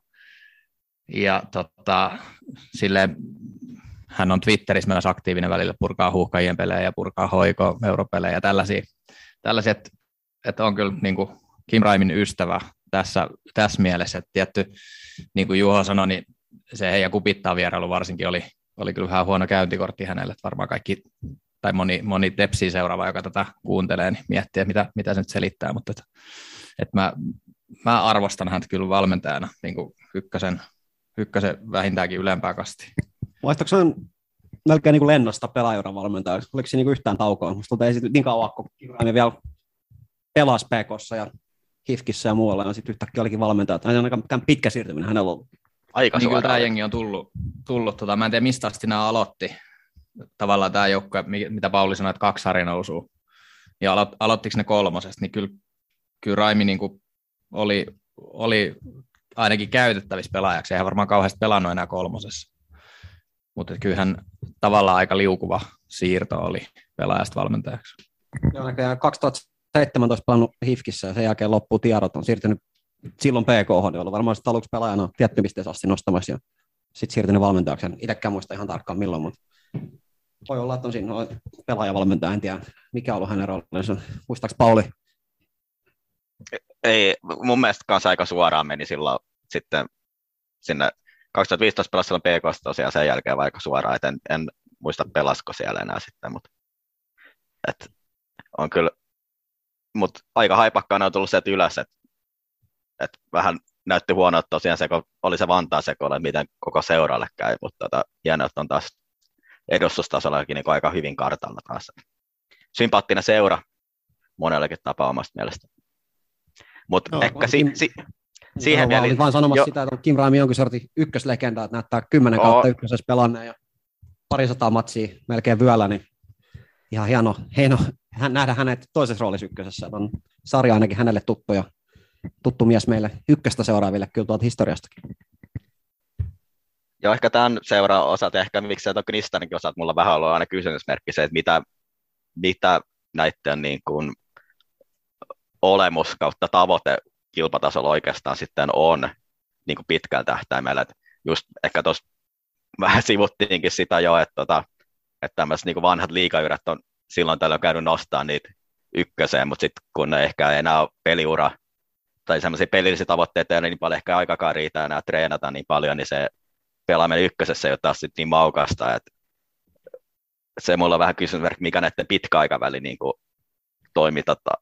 kilpailullisesti, että mitä nämä haluaa olla. Sen verran sain tästä PK selville, että, että ei tämä nyt ihan pelkkää puuhasteluukaan ole, että tota, nytkin on hankittu sinänsä pitkällä skauttauksella nämä pari ulkomaalaispelaajaa ja, ja, ja yritet, yritetään kyllä ammattimaista toimintaa, mutta tämän seuran kohdalla ongelma on ehkä nämä varsinkin nämä sitten Edarin olosuhteet niin katsomofasiliteettien osalta ja silleen, että, mitä, että milloin ja miten niitä pystytään kehittämään, niin se on ehkä semmoinen tulppa sitten niin kuin isommalle, isommalle urheiluselle nousulle, mutta ei, ei ole sinänsä tarkoitus olla pelkästään tämmöinen vanhojen liikajyrien kaveriporukka enää ainakaan. Ja sama, on kos- sama niin, koskee tavallaan vaan. Knistaniakin omalla tavallaan. Sielläkin vähän näitä uudistuksia nyt tullut. Et Helsingissä sinänsä helppo varmaan kos- ka- kasata niin kuin noista vanhoista jermuista tommonen ykkösen pääsevä jengi ainakin, mutta mitä sen jälkeen, niin se on ehkä mulla olla vähän kysymysmerkki näiden seurojen kohdalla.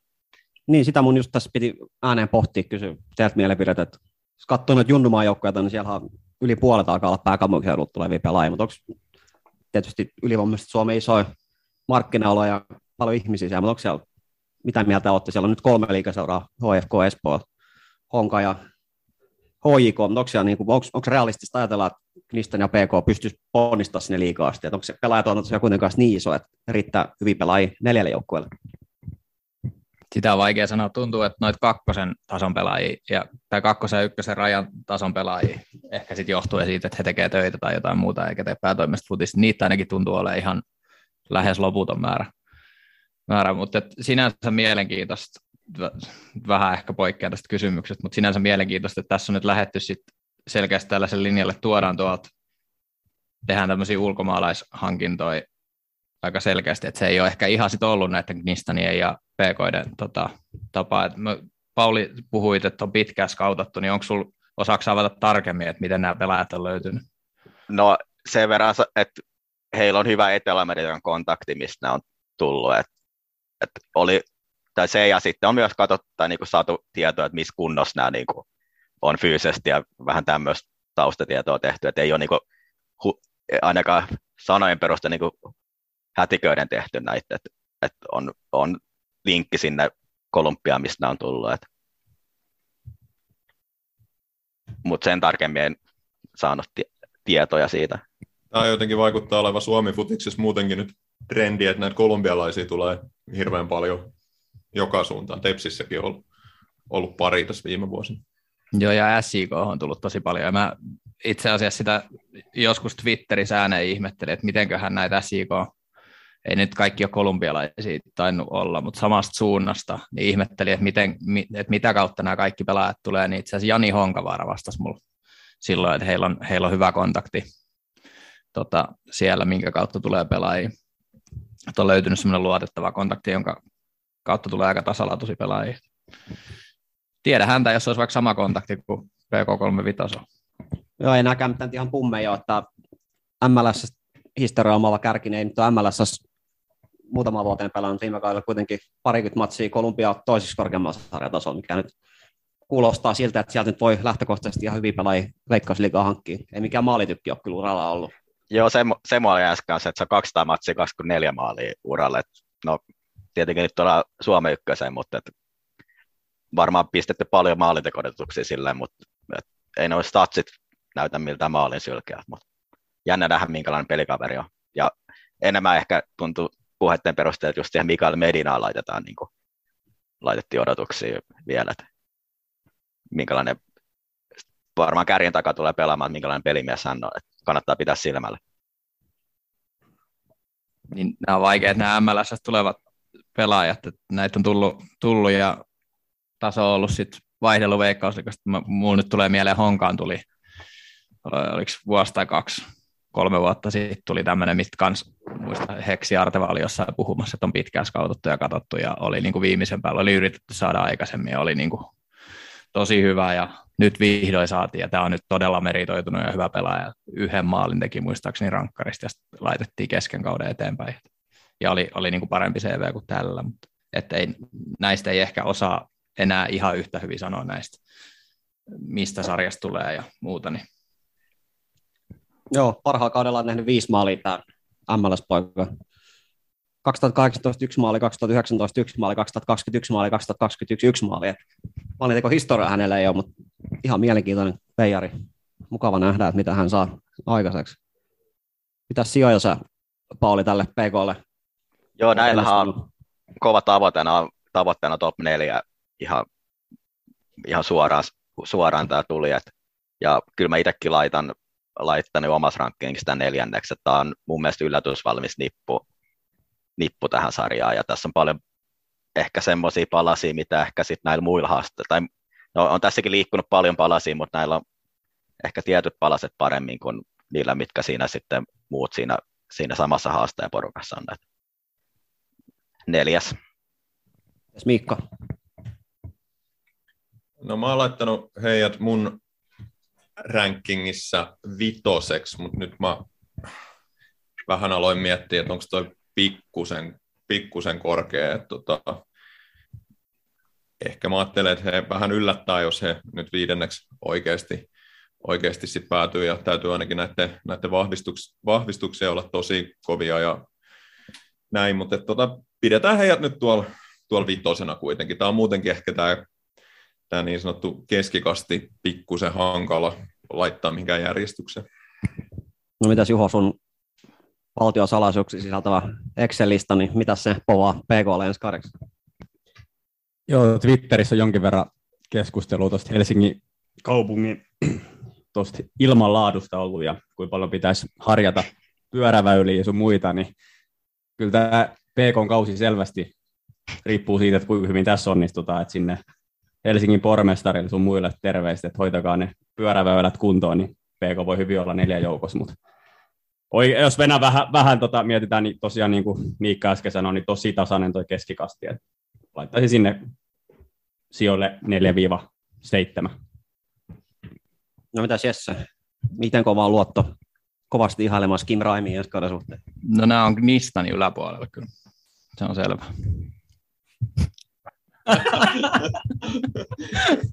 Tulee nopea loppulähetys, kun tämä lähtee studiosta puolet osallistujista pois. Mulla on PK viidentenä kummassakin mun rankingissa. Kummassakin. Kummassakin. Tämä on johdonmukaisesti tekemään PK. PK uskotaan ihan. Ihan, siis joo, kelpo joukkue. Hyvä runko, kokeneet sälle ja sitten mielenkiintoisia vahvistuksia siinä lisäksi. Niin. Muistan viime kaudella PK kohdalla spekuloitiin sitä, että silloinhan niitä oli niitä kokeneet sälle, että miten hän osallistuuko se kaikki vieraspelejä, vai onko se enemmän koti, kotipeleissä, en nyt muista mikä litania on, mutta varmaan sitten ensi kaudella, kun on vähän, vähän nuorennettu joukkuetta, niin tulevat olemaan kyllä iskukykyinen ihan jokaisessa matsissa.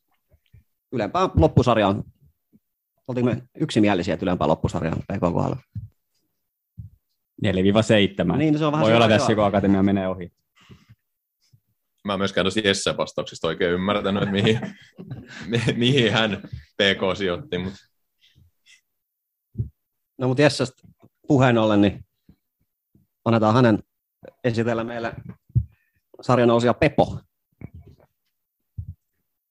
Joo, Pepo Lappeenrannasta valmistautuu ensimmäiseen kauteen ykkösessä.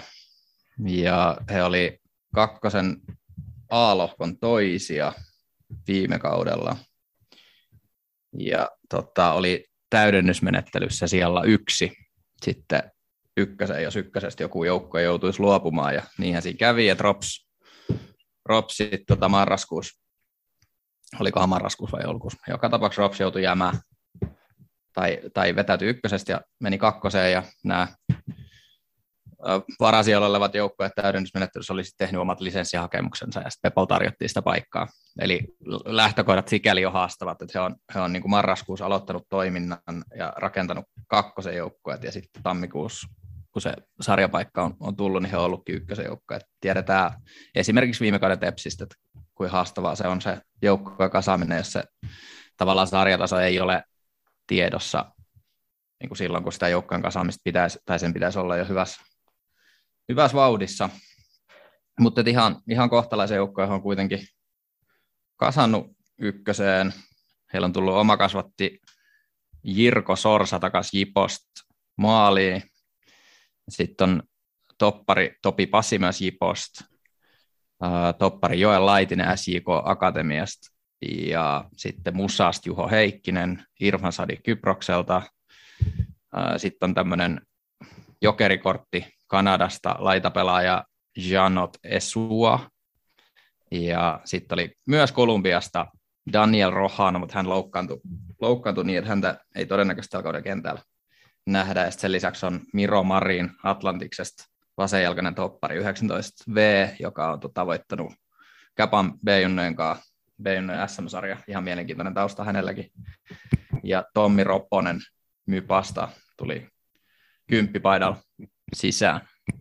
Oliko tämä Joelaitinen se, mitä me keskusteltiin siinä meidän siirtohuhujaksossa, että ex surlupaus, joka siellä Seinäjoella kävi, ja ei siellä sitten ura ottanut tulta purjeisiin ja nyt sitten palaa kotiseudulle. Joo, hän on tota, Pepo omipoikia. Oli, oli, hän ei ole nytkään vanha, mutta hän oli, hän oli jo silloin, kun hän edellisen kerran oli Pepos, niin hän oli, toimi Pepon kapteenina. Hän on nyt 20 V, että hän ei silloin ollut kauhean, kauhean vanha. Ulos, ulos siirtyi tällaisia rivimiehiä, joista ei, ei tota, mä en osaa sanoa kuinka kovin menetyksiä he on ollut. Mm, Kapissa he pelasivat Jäpsi ja Knistonin kanssa tasa ja hävisi KTPlle ja heidän kanssa päättyi, päättyi siihen alkulohkovaiheeseen. Et vähän heillä on ollut, ollut tuloksellisesti alavireinen talvi, että ei ole, ei ole, tota, ei ole tuloksellisesti päässeet siihen, mihin ovat halunneet, joskin ovat onnistuneet harjoittelemaan niitä asioita ja valmistautua niihin, niitä asioita, mitä, mitä ykkösessä vaaditaan. Että heidän eka, eka treenipeli voitto tuli aika myöhään ja he voitti Jipon. Sen lisäksi on hävinnyt MPlle ja KTPL treenipelissä voitto, pelannut reippaakaan tasan ja sitten he, heidän piti pelata PK35 vastaan treenipeli, mutta PK35 meni kapis jatko, niin he pelasivat Pekaa vastaan, eli KTP-reserviä voitti sen 10-0. Ja tota, näin, avainpelaajia. Mä olin siis yhteydessä sinne, sinne tota, Eppo-valmennukseen ja sieltä nostettiin, nostettiin muutamia, tai ei, ei itse asiassa nostettu kauheasti avainpelaajia, vaan sanottiin, että heillä on heidän rivimiehet, on, niin kuin, tai nämä runkopelaajat on, on jo pitkään tota, pelannut kakkosta ja, ja saa, se on hienoa, että he saa mahdollisuuden näyttää ykkösessä osaamista. Ja sitten vielä erikseen tässä Rönsylässä puheessa, niin haluan kiittää tuota laitakaisten kuningas JL17 kontaktijärjestämisestä tuonne, tuonne tuota Pepoon. avainpelaajia varmaan Irfan Sadik, tuli, tuli sieltä Kyprokselta. Sitten kakkosen alohko parhaaksi keskikenttäpelaajaksi valittiin Kalvinen Sompa, taisi olla Kalle niin sanotulla pitkän listalla pelaajahankintoihin. Joo, mulla on häneen liittyvä tarina. No nyt voisi olla hyvä, niin kuin, hyvä hetki ottaa. Semmoinen varoituksen sana, että mä kuulin tämän tarinan amsterdamilaisessa olutravintolassa perjantai- ja lauantai välisenä yönä noin kello kaksi. Että tota vastuu on kuuntelijalle, mutta tosiaan mulle kerrottiin näin, että hän on Suomen makedonialainen, pelannut tuolla klubin nuorisojoukkueessa ja 2016 tai 2017 sai kutsun Makedonia U21 maajoukkueeseen, mutta tota, harjoituksissa pyörätti nilkkansa ei, ei pystynyt pelaamaan ja hänen tilalleen kutsuttiin pelaaja nimeltä Elif Elmas, joka on tota 20 miljoonaa euron mies siirtyi Fenerbahesta Napoliin tuossa vuosi sitten ja on, on siellä luonut uraa ja, uraa ja nykyään Makedonia, Pohjois-Makedonia, anteeksi, maajoukkueen mieskin. että tasan ei mene onnenlahjat, että pahasti nyt näyttää siltä, että Elif Elmakselta jää Suomen ykkönen kokematta, mutta ehkä hänkin on ihan tyytyväinen elämänsä siellä Etelä-Italiassa. Tämmöinen tarina, ihan mielenkiintoinen fakta. Joo. En tiedä, onko, pitääkö paikkaansa vai ei. Sen verran teen tuosta fact checkia, että kaksi vuotta heillä on ikäeroa. Elmas on kaksi vuotta nuorempi, mutta hän debytoi kyllä 16-vuotiaana U21 maajoukkueessa. Sikäli aika ja täsmää, niin toivotaan, että pitää paikkansa. Tämmöinen, tämmöinen pikku anekdotin päätin tähän tiputtaa. Ei ollut ollenkaan niin paha kuin miltä se pohjustus kuulosti. kuulosti. Siihen nähden ihan, ihan jees. OK plus tarina. Niin. Joo, se tota, heidän paras maalintekijä viime vuonna kakkosessa oli Nikke Veikkanen, joka teki 13 maalia. Siellä se on ihan, ihan kohtalainen lukema, että sen, sen mä tuohon nostin, vaikka, vaikkakin sitten he on hankkinut Roposen ja Sadikin, jotka on molemmat hyökkäjiä. Pelillisesti tota, heidän vahvuus viime kaudella on ollut, no viime kaudella on tietty ollut kakkosen niin kuin parhain, parhaimmistoa joukkoja, niin materiaali lähtenyt moneen peliin sille ennakkosuosikkina pelannut paljon pallonkaan ja, ja näin, ja sieltä vähän sanottiin, että, että heidän, jokainen peli oli vähän samanlainen, että ottelusuunnitelmat oli aika samanlaisia jokaisen peli, että, että tänä vuonna tulee varmasti vaihtelee enemmän, että täytyy olla ykkösessä täytyy olla valmiina erilaisiin ottelusuunnitelmiin, että pelaamaan eri muodoilla, puolustaa eri korkeuksilla, prässää ylhäältä, joskus vetää matalaa blokki ja sitten pystyy reagoimaan näihin myös pelien sisälle. Näitä asioita on ilmeisesti harjoitellut tuossa talven aikana peleissä. Ja sitten talve, talven aikana harjoittelussa täytyy mainita se, että heillä on talviharjoitteluolosuhteena tämmöinen Viisma-areena oma halli, joka on 40 kertaa 60 metriä, eli tota, puolen kentän kokoinen noin. Et se, he, he, sanoivat itse, että pitkässä, pitkällä jänteellä eivät voi antaa näin paljon tasoitusta muille ykkösen joukkoille, että harjoittelee tuollaisella tilalla niin pitkän ajan, mutta mut hyvin järkevästi suhtautuu tänä vuonna siihen, että sanoi, että he on tehnyt sellaisia asioita siinä, siinä jaksolla, kun oli pakko olla ulkona, ää, pakko olla siis siellä hallissa, niin tehnyt sellaisia asioita, mitä sillä tilalla pystyy tekemään, että ei, ei ollut mitään semmoista, että emme voi nyt pärjätä, koska tämä harjoitteluolosuhde on tämmöinen, vaan, vaan niin kuin hyvin semmoinen järkevä, järkevä tota, lähestyminen tähän. Ää, vahvuuksia kakkosissa oli pallollinen pelaaminen, niin kuin sanoin, ja tilanteen vaihdot, ja heillä on edelleen se sama runko kasassa, niin he ei aio lähteä muuttamaan sitä pelaamista niin kuin liikaa, vaikka se sarjataso vaihtui. Ja sitten tietty positiiviset tilanteen vaihdot, eli vastahyökkäykset on semmoisia, mihin haluaa, missä, missä haluaa olla tosi hyviä, mihin haluaa panostaa, että siihen se on hyvä, hyvä tapa pelata altavastajana ja sitten heillä on nopeat pelaajia, joiden vahvuuksia se pelitapa sit hyödyntää. Ja tietty suoraviivaisuus tukee myös niitä heidän pelaajien vahvuuksia. Et Roponen ja Sadikko molemmat 190 senttisiä pelaajia esimerkiksi, niin he voi päästä, päästä pressialta tai suoraviivasta sen, niin kuin senkin kautta, että heillä on tämmöinen koko ylivoima. Päävalmentaja, kuka se Janne Muhlu vai mikä sen nimensä on? Janne Muhli. Ja sitten hänen veljensä Ville Muhli on maalivahtivalmentaja. Onko tuttu mies? Hän on aika nuori valmentaja. Tai en mä tiedä mikä on nuori. Hän on, niin, ei hän nuori, hän on Juho Ikänen. Niin. Joo. Ei ole, ei, ei ole sen, sen tota, tutumpi suoraan mulle. Tuo on varmaan ykkösen nuorin valmentaja tällä kaudella luultavasti. Eiköhän Mitä toi, toi, ei tule nopeasti ketään nuorempaa. Listani Joonas Rantanen taitaa olla tota, kolme, va- erittäin kolme vuotta vanha. Joo, Hän- meidän hän on Jesse ikäluokka. ikäinen.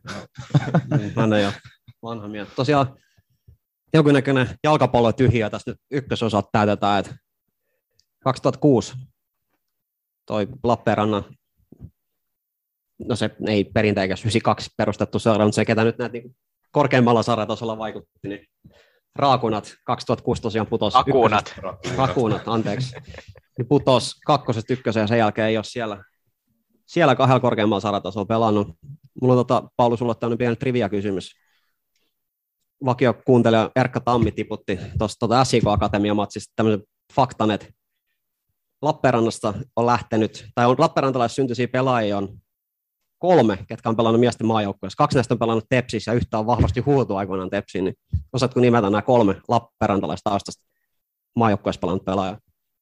No, kävikö Syyrynen pelaa jonkun talvimattelu? Pelas, on pelannut talvimaattelu. Joo, no, se on ainakin yksi. Kaksi on pelannut Tepsis. Toinenkin on hyökkääjä. Se on niin, että tästä oli vähän, vähän jo enemmän aikaa. Tästä vähän enemmän aikaa jo, mutta hyvin meritoitunut Suomifutis henkilö kyllä. Kyllä. Ja semmoinen, että muistat, muistat kyllä, ei mitään niin kauan. Hyökkäjä. Ei, en mä, tuli liian nopeasti tuli tää. On myymään. Saku Puhakainen oli tämä tuota, Aa, vaikka joo. se Lappeenrannan suurin poika. Sitten on Miikka Multaharju, laituri, on pelasi Turkissa ja Norjassa kyllä-. Se olisi kyllä voinut ehkä Muistan häntä silloin hulluina vuosina. No joo, se oli- Jossain nettihuissa aina tuotiin tepsiä. Ei Meni kyllä klubiin, just- eikö se 2008 meni klubiin sitten? Joo, niin Tuli- se taisi olla. Joo, Joo. Ja Mypassa Joo, mutta oli, ei ollut kyllä vissiin Suomessa kyllä sitä niin kovin hyvä. Että tota, ehkä hyvä, että säästyttiin siltä. Mutta on tosiaan tuossa Lappeenranta aika iso kaupunki, niin aika, Ja Puhakainen olisi kyllä. joo, aika tota, kuulostaa äkkiseltä aika vähän. Hyvä, että tätä muisti. 1 kautta 3 ihan. Ei Se ole on sanonut pistettä. Teetkö Edes, edes valituksen taas? No ei tosta voi. Tää meni omaan pikki. Niin, mutta piti se vaan sanoa, että tosiaan Lappeenranta kuitenkin 75 000 asukasta Lappeenrannassa, aika vähäinen määrä kyllä, että kolme maajoukkoa pelaajaa tullut. Kertoo ehkä siitä, että ei ole, ei ole jalkapallollisesti ollut mikään hotspotti kyllä Suomen historiassa. Sen kautta, että Pepon viime kauden katsojakeskiarvo kakkosessa oli 550, mikä on äkkiseltään mun ihan kelpo määrä kyllä kakkoseen koronakaudella, niin voi olla, että ihan komeat yleisömäärät. Kimpisessä stadionillahan pelaa erittäin Juho tuossa Googlas yleisöhallo stadion tosin, mutta komealla paikalla siinä Saimaan rannalla ja vetää kuutisen tuhat katsoa tai vastaavaa, että siellä on kyllä fasiliteetit siinä mielessä kunnossa. Voi olla ihan hieno ottelutapahtumia. Joo, tuossa esimerkiksi henkilökohtaisesti en ole ikinä Lappeenrannassa käynyt, niin lauantai 23.7. Kimpisen urheilukeskuksessa Peppo TPS. On, on isolla ainakin. Luulen, että sinne ollaan lähdössä Joo, se on ykkös. samalla porukalla. Se ykkös taitaa olla tarkka. Tepsi ainoa, ainoa tota, lauantai vierasmatsi tuossa runkosarjassa. Joo, ainahan sanotaan, että kaikki Suomen kaupungit on hienoja kesäkaupunkeja, mutta käsittääkseni Lappeenranta on oikeasti ihan hieno kesäkaupunki, että siinä on puitteet kunnossa. Hiekkalinnat siellä rannassa ja muuta, käydään vähän vetyä ja atomi vetämässä siinä satamassa, niin kyllä kelpaa. Mut Jos näitä tota, pelaajia nyt nopeasti, niin Topi Pasi on mun mielestä ihan hyvä hankinta niin kuin tämmöiselle nousijaukkaan. Hän on kuitenkin, Joo. eikö hän ole pelannut KTPssä ja pelasi viime kaudella Jippossa, tämmöinen ihan hyvä, hyvä ykkösen toppari, niin ihan hyvä nimi siinä. Tämä Irfan Sadik on kyllä mielenkiintoinen kaveri. Katoin hänen tilastojaan, niin hän on 2017 17-vuotiaana tehnyt kahdeksan maalia kakkosessa. Sen jälkeen siirtyi sitten veljensä Jalajäänis Lahteen, mistä teki Veikkausliikan debyttinsä ja paukutti sitten ajunnoissa 15 ottelussa 20 maalia, komea määrä. Ja 2019 sitten kakkosessa kahdeksassa matsissa yhdeksän maalia, jonka jälkeen siirtyi MP, hän teki viisi, viides ottelussa viisi maalia Suomen kapissa, mutta sitten pelasi vain kuudes ottelussa 2021 ja lähti sitten sinne Kyprokselle taas veljensä perässä. Ja nyt sitten palannut Suomeen. On ainakin, ainakin osa maalinteon näiden tilastojen pohjalta tietty apoikin SM on mitä on, mutta kahdeksan ottelu, yhdeksän maalia kakkosessa 2019, niin kyllä se potentiaali on, niin voi olla ihan, ihan kiinnostava nimi, nimi tuolla hyökkäyksessä. Kyllä, ja sitten mitä tuosta Topi Pasista ja Jirko Sorsasta tulee, niin ihan mun mielestä fiksu tapa rakentaa se joukko, että tuolla nousijana, että, että rakennetaan tuommoinen vahva, ehkä jo täällä rakastettiin näitä kliseet, niin tuommoinen vahva keskiakseli, eli, eli niin kuin topparit, maalivahti, keskikenttä, keskushyökkäjä, niin se, että, että jos, jos Joel Laitinen tai, tai Miro Marin onnistuu Topi Pasi aika niin kuin saletti ykkösen tason Jirko Sorsa sama, solidi ykkösen pelaaja, niin sitten siinä on semmoinen, semmoinen niin kuin mihin voi vähän nojata, semmoinen selkänoja. Niin, onko Jirko Sorsa välttämättä ykkösmaalavahti? Siellähän toi Greg Hill, joka on pelannut kupsissa ja KTPssä, missä mulla on veikkausliikaa aikoinaan. Hän on tietty vähän kokenut siellä jo 35V, mutta on siellä ainakin kirjoilla edelleen, että siellä on ihan mielenkiintoista kaksi tuommoista ihan kelpo veskaria, kyllä ykkösen nousee joukkueeksi. Joo, mä ymmärsin, että hän olisi enemmänkin niin kuin vaikuttaisi jostain syystä tuolla seudulla ja tavallaan jäisi, jäisi sinne jo niin kirjoilla, mutta et, kyllä mä oon ymmärtänyt, että tota, Jirko Sorsa on ihan ykkösmaalivariksi hankittu. Yksi asia meidän piti Mikka nostaa tuosta Peposta ilmi. Maailmanluokan Twitter-tili, äärimmäisen vahvaa Mm. tekemistä tuossa somen puolella. Siellä on kyllä kova pöhinä, pöhinä mediaosastolla. Siellä hassutellaan oikein huolella. ja Meemipankki on kunnossa giffejä ja ties mitä, mitä on. Et suosittelen kyllä pistää Pepo Twitterin seurantaa. Et veikkaan, että vähän vaikea kausi tulossa, niin saa nähdä, miten pitkälle riittää luovuus sometiimillä, kun voi olla, että otteluiden tulokset ei ole ihan yhtä juhlallisia kuin viime kaudella, niin kovat odotukset, että sieltä, sieltä voi nähdä eppistä materiaalia kuin ensi kauden osalta. Veikkaako että maalisampaa ei soisi siis ihan samaan tahtiin kuin kakkosessa? No toivon, sehän on, sehän on ainakin mun teiniaikojen suosikkisarjasta In Betweener, tämmöinen brittisarja kertoo nuorista pojista, niin siitä kripattu semmoinen hieno tanssikohtaus, kun pojat lähti porukalla Ibizalle vähän juhlimaan 18V-synttäreitä, niin siinä on, siinä on semmoinen hieno, hieno tanssikohtaus, mistä ne on sitten maalisampa itselleen napanneet ja aina, aina sen pistävät sitten Twitteriin ilmeisesti, kun maali tulee. Mut mitäs, tota, mitäs Pauli, miettii, että Pepo sussa herättää No, no, ehkä seurana ei varsinaisesti juuri mitään tällä hetkellä vielä, paitsi tämä Twitter-tili, mutta tota, varmaan joukkoja, joukkoja että enemmän kysyt, niin tota, no, kyllä tämä, no ihan selvästi tietenkin putoamistaistelussa, mutta tämä ei, ei tämä, hu, ei tämä huonoin tule olemaan, mutta tiukkaa tulee olemaan. Et, kato, toi on vähän tuommoinen, mennään samalla porukalla kakkosesta ykkösen, niin siinä on vaaran merkit kyllä ilmassa. Katsotaan, ihan, ihan mielenkiintoista nähdä, mutta ei, ei, ei tule säilyä. Mikä on sijoitusveikkaus? Bottom kolme. Kymmenes. Siitä mun piti nyt ihan vaan välikysymys näille meidän junnupuolen spesialisteille heittää, että Lappeenrannassa kuitenkin kolme maajoukkuepelaa, mutta käsittääkseni siellä on junnupuolella ihan hyvä pöhinä. Teilläkin oli, no ei nyt Pepon kanssa ollut kohtaamisia, mutta tämä on tota, Amsterdamista tapaama konsultti sanoi, että siellä on vähän niin kuin ikäluokkakohtaisesti, että Pepolla on joissain ikäluokissa hyvä jengi on. Mikäs tämä toinen jengi oli, ketä vastaan teki kohta sitten viime kaudella? Lauritsalan työväen palloilijat, eli LauTP. Eli ilmeisesti kuitenkin ihan ok tason, ainakin nuorissa ikäluokissa, että siellä on ihan, ihan panostettu siihen. Ja oliko se niin, että Saku Puhokainen jopa sitä niin seuraa vähän pyörittää ja pistää ne hommat kuntoon? Joo, tämä LauTP on Saku ja Jyri Puhakkaisen tämmöinen projekti, että et tota, en tiedä sen enempää meidän ikäisissä, eli nuoremmassa, nuoremmassa seessä ja vanhemmassa seessä, niin mun mielestä ne oli 07 myös, oli, oli tässä ikäluokan lopputurnauksessa, eli niin kuin jo näiden ikäluokkakriteerien tai niiden kriteerien mukaan, millä sinne turnauksen pääsee, niin sitten 16 vai 12 parhaan joukossa Suomessa, ja sitten meil, meillä tota, tavattiin tosiaan tuossa karsintasarjassa, toinen jatko ylöspäin, ykkösestä toinen jatko alaspäin liikasta, mutta, mutta tota, ja sitten Pepolla on ollut, tai Pe- Pepohan sitten taas karsi, karsi BSM-sarjaan, tai itse asiassa karsi viime kauden lopuksi SM, tämän vuoden BSM-karsintaan pääsystä tätä toista turkulaista seuraavasta ja hävisi rankkareilla sen peli, eli oli aika lähellä, että olisi, olisi karsimassa BSM, mikä on sitten taas se, se niin kuin kovin junnusarja, että sekin on mun mielestä ihan positiivinen merkki, joskin se viime kauden BSM-sarja oli vähän erikoinen no, tota, tuon koronan takia ja muuta, mutta et kuitenkin semmoisia valonpilkahduksia. Joo, muistan, oltiin katsomassa sitä matsia, kun oli edustuksen matsin jälkeen, oli piru iso valmennusporukka, siellä oli varmaan 5-6 valmentajaa ja hyvän näköistä peliä. Hyvä, hyvä, että tosiaan...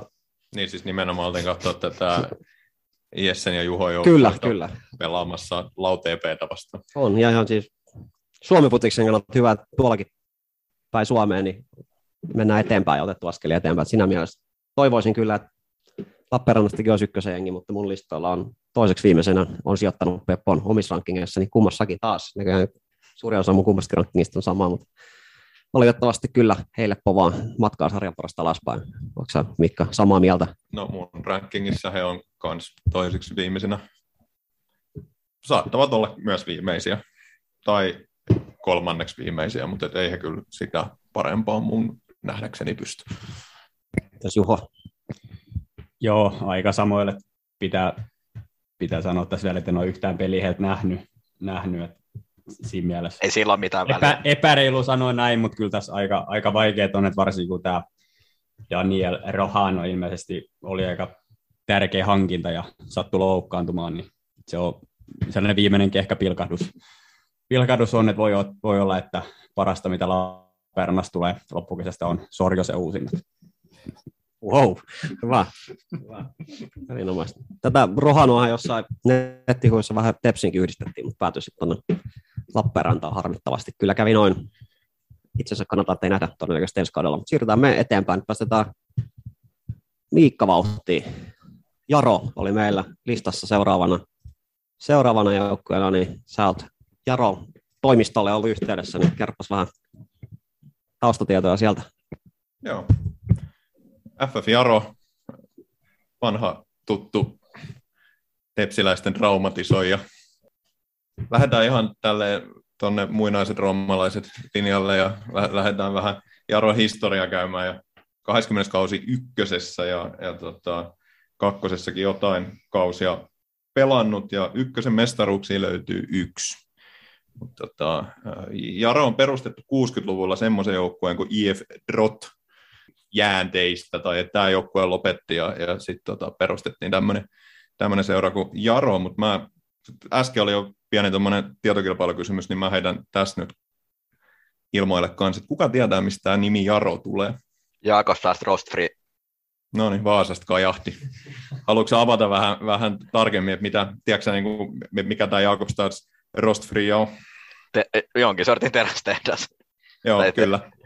Joo. Ruostumaton, Ruostumaton, kyllä. Tai joku, jos ei, jos ei niin kuin muuten aukene. Joo.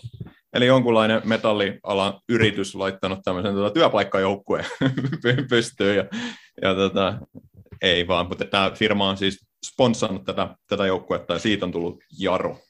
En tiennyt, että tehdasjoukkueesta, niin kun Suomessa puhutaan, niin äkkiseltä on Mypä ja Hakan nimiä, mutta en tiennyt, että Jarollakin tämmöistä taustaa on. Joo, Hyvä anekdotti, hyvin kaivettu. joo, joo. Niin mä ajattelin, että ei välttämättä ole ihan semmoista tietoa, mikä olisi ihan kaikilla. Mä oon joskus kuullut, mutta toi, toi Vaasan kirjaantaja antama puole, puolen sekunnin harkinta-aikaa ei nyt ei, ei riittänyt. Se Joo, on, se on tää- here, hereillä, kun sieltä on kysytty jo yksi tietovisa kysymys, Joo, niin, niin- se on joo, siellä joo. valmiina. Kyllä Marjat pitää poimia. Marjat pitää kuitenkin poimia, vaikka ei kaikkea saisikaan Oli oikein. jonkin sortin maineen palautus nyt Pauli sulle, kun sä Joo. nopeasti vastasit oikein. Ja se oli kyllä tärkeää, että ei näytä yhtään niin siimaa edes. Yes. Joo, tota, Jarokin on uudistunut jonkun verran täksi kaudeksi, jos lähdetään keskeisimmistä siirroista ulospäin, niin sieltä puolustusosastolta lähti sarjatasoa ylöspäin Vaasaan pelaamaan tämmöinen, muistaakseni englantilainen pelaaja kuin Tyler Reed, joka on tämmöinen, pystyy pelaamaan laitapakkia tai topparia. Toppari tällainen pelaaja, ja Hifkissä pelannut Toro siirtyi sitten GPK, Onneksi saatiin toinen Toro tilalle ykköseen. mm, joo, El Toro. Tähän palataan myöhemmin. Siihen pala- palataan pitkästi myöhemmin. Patrick Byskata siirtyi KPV ja tämä on vähän semmoinen siirto, että Patrick Byskata on ennenkin siirtynyt KPV ja ennenkin siirtynyt Jaroon ja sitten taas välillä siirtynyt KPV, mutta tällä kertaa on KPVssä sitten. Joo, tosta ei voi päätellä, että mikä vuosi on kyseessä tuosta siirrosta. Veskari Thomas Olsen lähti ja, ja tota, hyökkäyksestä lähti tämä Krisantus, joka vähän floppas, floppas viime kaudella siellä Jarossa. Ja, itselleni tuli yllätyksenä eilen, kun, eilen, kun kattelin näitä vielä, näitä lähtiöitä, niin ää, SJK, SJKsta viime kaudella lainalla ollut Jeremia Streng on siirtynyt ilmeisesti johonkin tota, USAan il, kai kolmannelle, kolmannelle sarjatasolle, jos, jos ymmärsin oikein. Tä, tässä oli siis lähtijät ja nimekkäitä miehiä tullut, tullut sisään. Tendeng, Emile Tendeng tuli tuolta, tota, eikö hänkin saarelta, saarelta tullut. Jacob Bushu, keskikenttäpelaaja Hakasta, myöskin tota, veikkausliikakokemusta. Tästä Franklin Okoye, joka tuli myös Maarian Haminasta toppari, pystyi tarvittaessa laitapakkiakin pelaamaan. Sitten on tämmöinen mies kuin tämmöinen nuori mies kuin Severi Kähkönen, joka, joka taisi olla Kallen tässä jo muutama otteeseen mainitulla 95 pelaajan listalla. Lähti, 97. joo. Hänhän lähti, äh, pelasi hyvän, hyvän kauden Jarossa ja, ja ilmeisesti jonkunlaisella nimellisellä siirtokorvauksella siirtyi Ouluun viime kaudeksi, mutta siellä ei oikein homma lähtenyt. Nyt sitten sit paran, palannut Jaroon ja, ja tota, ainakin tuon ykköskapin finaalin perusteella sopeutunut ihan hyvin sinne. Adam, Adam Vigeskuk vielä mainittakoon, että tullut, tullut sisään. Miten heidän, heidän preseason sitten on tuloksellisesti mennyt, niin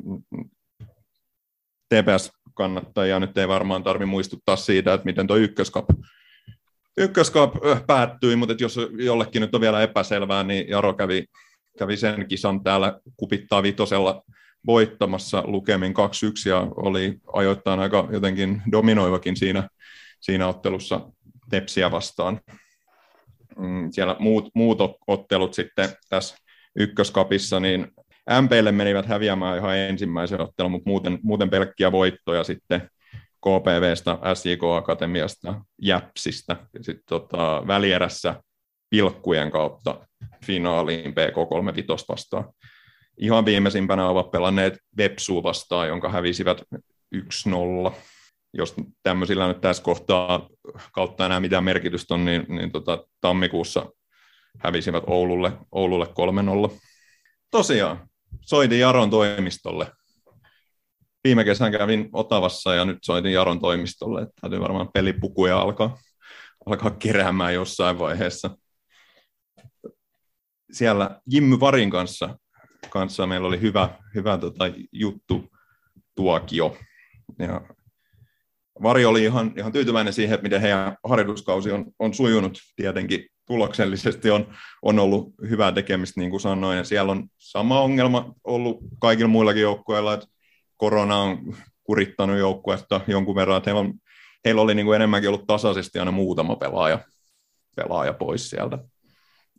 Pitänyt nostaa tuolta JPKsta vähän, heillä on farmiyhteistyö työ sinne, niin, niin heillä on kuulemma aina, aina paljon sit JPK-pelaajia mukana, mukana harjoituksissa, heitä on nyt talvellakin pitänyt, pitänyt olla paljon. He vetää tosi pienellä, pienellä ringillä, ja talvella on ajoittain ollut, ollut tosi pieni rinki, niin tota, siitä johtuen siellä on ollut 3-6 poikaa aina, aina sieltä tota, farmijoukkueesta mukana.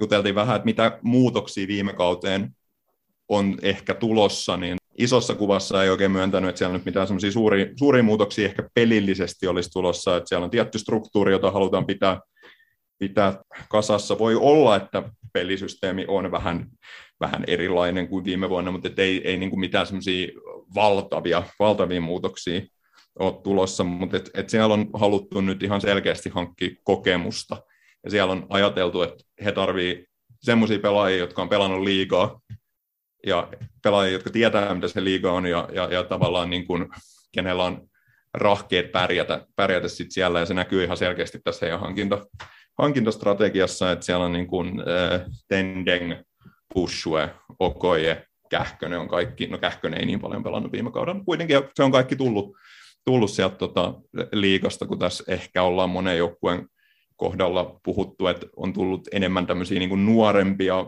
pelaajia, pelaajia jostain, niin tässä on nyt niin kuin hyvin erityyppinen strategia, että, että tota, kokenutta kettua on sinne haalittu. Mutta oli, oli, tai Vari, Jimmy Vari oli oikein tyytyväinen tähän, miten he, he on onnistunut näissä hankinnoissa, hankinnoissa nyt tota, tässä talvikaudella. Erityisesti se, että mitä hän, hän niin ajatteli, että mistä näissä hankinnoissa on apua, niin, niin hän korosti tätä, että, että prässipeli, esimerkiksi Jacob Bushuen tota, rooli siinä, että hän tietää, että milloin lähdetään prässäämään. Että hän osaa, osaa lukea sitä peliä ja johtaa sitä, sitä prässiä siellä, että se oli semmoinen, niin kuin, minkä hän, hän halusi niin kuin selkeästi sieltä nostaa esille, että viime kaudella ehkä puhu, puuttu vähän semmoista näkemystä siitä, siitä keskikentältä, niin sitä on, sitä on saatu lisää. Mutta muuten halutaan monipuolisesti hyökätä pitkää palloa, jos on tarve, mutta myös keskikentän kautta, jos, jos on parempi edetä niin, että et ei ollut mitään sellaista niin kiveen hakattua systeemiä. Transfermarktissa muuten puhuttiin noista hankinnoista, niin sanoit, että Severi Kähkönen ostettiin nimellisasemalla sinne Ouluun, niin tänne on listattu, että Jaro olisi ostanut hänet takaisin 10 000 eurolla. En tiedä, oliko puhe, pitääkö tämä paikkansa vai. Mielestäni hänellä oli sopimus voimassa Oulussa vielä, en tiedä, pitääkö paikkansa. Mutta harvinaista, että jos pitää paikkansa, että ykkösessä ja niin kuin raha liikkuu pelaajahankintojen suhteen. Joo, en, ei, ei, tullut, ei tullut puheeksi. En tiedä, onks, onko raha liikkunut. Tuntuisi vähän, vähän hassulta, että olisi, mutta et kai se mahdollista on. Laita pelaamista Vari, Vari myös korosti meidänkin podcastissa usea kertaa mainittu Guillermo Sotelo vasemman laitapakin pakin paikalta, niin Sotelon vasen jalka ol- oli semmoinen, mitä, mihin tota Vari, Vari viittasi, ja Sotelo nyt on muutenkin ollut tärkeä, tärkeä pelaaja. Nostin hänet silloin siihen, siihen listaan, että ketä Tepsi voisi hankkia. Hänet valittiin viime kaudella ykkösen parhaaksi. Oliko se ykkösen paras puolustaja? Kyllä se taisi, taisi näin mennä. Ja tota, kahdeksan maalia viime kaudella puolustajalle. Hän toki vetää Jaron kaikki rankkarit, mutta silti ihan, ihan kova, kova määrä. He on saanut rankkarit sisään, niin siinä. Se, se auttaa. se auttaa. Joo, mutta tota, lä- lähtökohtaisesti he pelaavat semmoista neljän, neljän puolustuslinjaa, mutta sitten voi vähän vaihdella, että onko neljä neljä kakkosta, niin kuin se oli silloin Turussa si- siinä finaalissa, tai se voi mennä 4-3-3, riippuu vähän, että ketä vastaan pelataan. Vari näki heidän joukkueen vahvuutena sen, että heillä on hyvin tasainen joukkue ja heillä on tavallaan niin kuin ehkä vaihtoehtoja jokaiselle pelipaikalle. Ja ainoana pelaajana hän mainitsi, ketä ei pystytä korvaamaan, on Guillermo Sotelo, kenelle ei löydy ihan, ihan samanlaista korvaajaa, että semmoista niin hyökkäävää, hyökkäävää vasenta pakkia siellä ei ole, että hän, hän ajatteli, että Franklin Okoye voisi ehkä pelata sitä, sitä tota, laitapakkia, laitapakkia siellä, täällä nostellaan kulmakarvoja. Mä, mä epäilen. Iiro Aalto tarvittaisiin takaisin. Oltaisi yhtä hyvä hyökkäävä puolustaja. Joo, mutta tota Franklin Okoye ei ole ihan samantyyppinen pelaaja kuin, kuin Kiermo Sotelo, että sitä, sen Jimmy Varikin myönsi. Ehkä semmoinen, niin kuin, heillä on ollut vähän ongelmana, ongelmana tässä talven mittaan se, että heillä on Varin, Varin papereissa ollut, ollut tota ykkös toppariparina Brunel ja, ja Kulbis, Juhan Brunel ja Krist Kulbis. Hän oli, oliko hän Tämä on, tämä on aina vaarallista. Hän on, onko hän latvialainen vai liettualainen? Pieni, niin tarkistan. Latvialainen. Latvialainen, joo. Latvialainen toppari, joka oli heillä alkukaudesta viime vuonna tärkeä pelaaja, mutta loukkaantui sitten, sitten pahasti. Ja, ja, siellä on kovasti nyt odoteltu sitä, että hän tulee kuntoon. Ja, ja Brunel ja Kulpis on kumpikin ollut rikki, ja he ovat tavallaan niin paperilla aloittava topparipari, mutta et, et nyt siellä ollaan pienen niin kuin ongelman äärellä, kun Okoje ja, ja Vari on pelannut, pelannut hyvin topparin paikalla, että et, tota, semmoinen niin kuin positiivinen ongelma, mutta kehityskohteena tässä kohtaa oli vielä laittaa se, tai löytää niin kuin semmoinen jonkunnäköinen puolustuksen permanentti sinne. Nämä, mitä suku keskenään? Onko Marcel Vari ja Jimmy Vari jotain? Marcel on Jimmyn poika. Poika, okei, Joo. okay, kyllä. Kyllä. Joo, tämä oli ihan hyvä nosto, koska mulla mul tulee vähän tästä mieleen viime vuoden Pepsu tästä Jaron tämän kauden joukkueesta, mikä on tietty Jaron kannalta ihan hyvä, hyvä asia nyt tälle jälkiviisana, mutta tämä on vähän tälle, no Bushu, Bushu on puolustava keskikenttä, liittoon terveisiä, mutta mut muuten tämä on vähän tämmöinen niin epätasapainoinen, että vähän tolleen kärki, kärki on painavampi kuin toi, toi puolustus. Kuka tuolla niin kärki tulee olemaan? Hän tuossa joukkueessa hirveästi niin puhtaat hyökkäjiä ole. No mä oon käsittänyt, että eiköhän ne ole Kähkönen ja Tendeng, jotka siellä, siellä sitten kärkeä pelaa. Joo, ja sitten, että laitapakkina pelasi Tepsi vastaan toi Adam, Adam Vidjeskuk, joka lähinnä kunnostautui potkimalla Jasperi Alosta joka ikisessä tilanteessa. Hän ei ole mun mielestä niin kuin kestävä ratkaisu sinne oikea pakin paikalle. Ja tosiaan, jos Kulbissa on ollut loukkaantuneena, niin, niin on kyllä Ju- Juhan Brunelkin ollut tosi paljon loukkaantuneena ja sitten viime kaudella silloin kun pelasi, niin ei aina ollut kyllä edes täydessä kunnossa. Et se voi olla vähän vaarallinen kaksikko, jonka varaa rakentaa. Et. Mutta et kovia lanaajia heillä on keskikentällä, kyllä siellä on Bussu ja ja Markus Kruunholm, niin en mä tiedä siinä puolustuslinjaa, kun ne laittaa siihen kaikki kolme. Liiton mies arvostaa. Kyllä.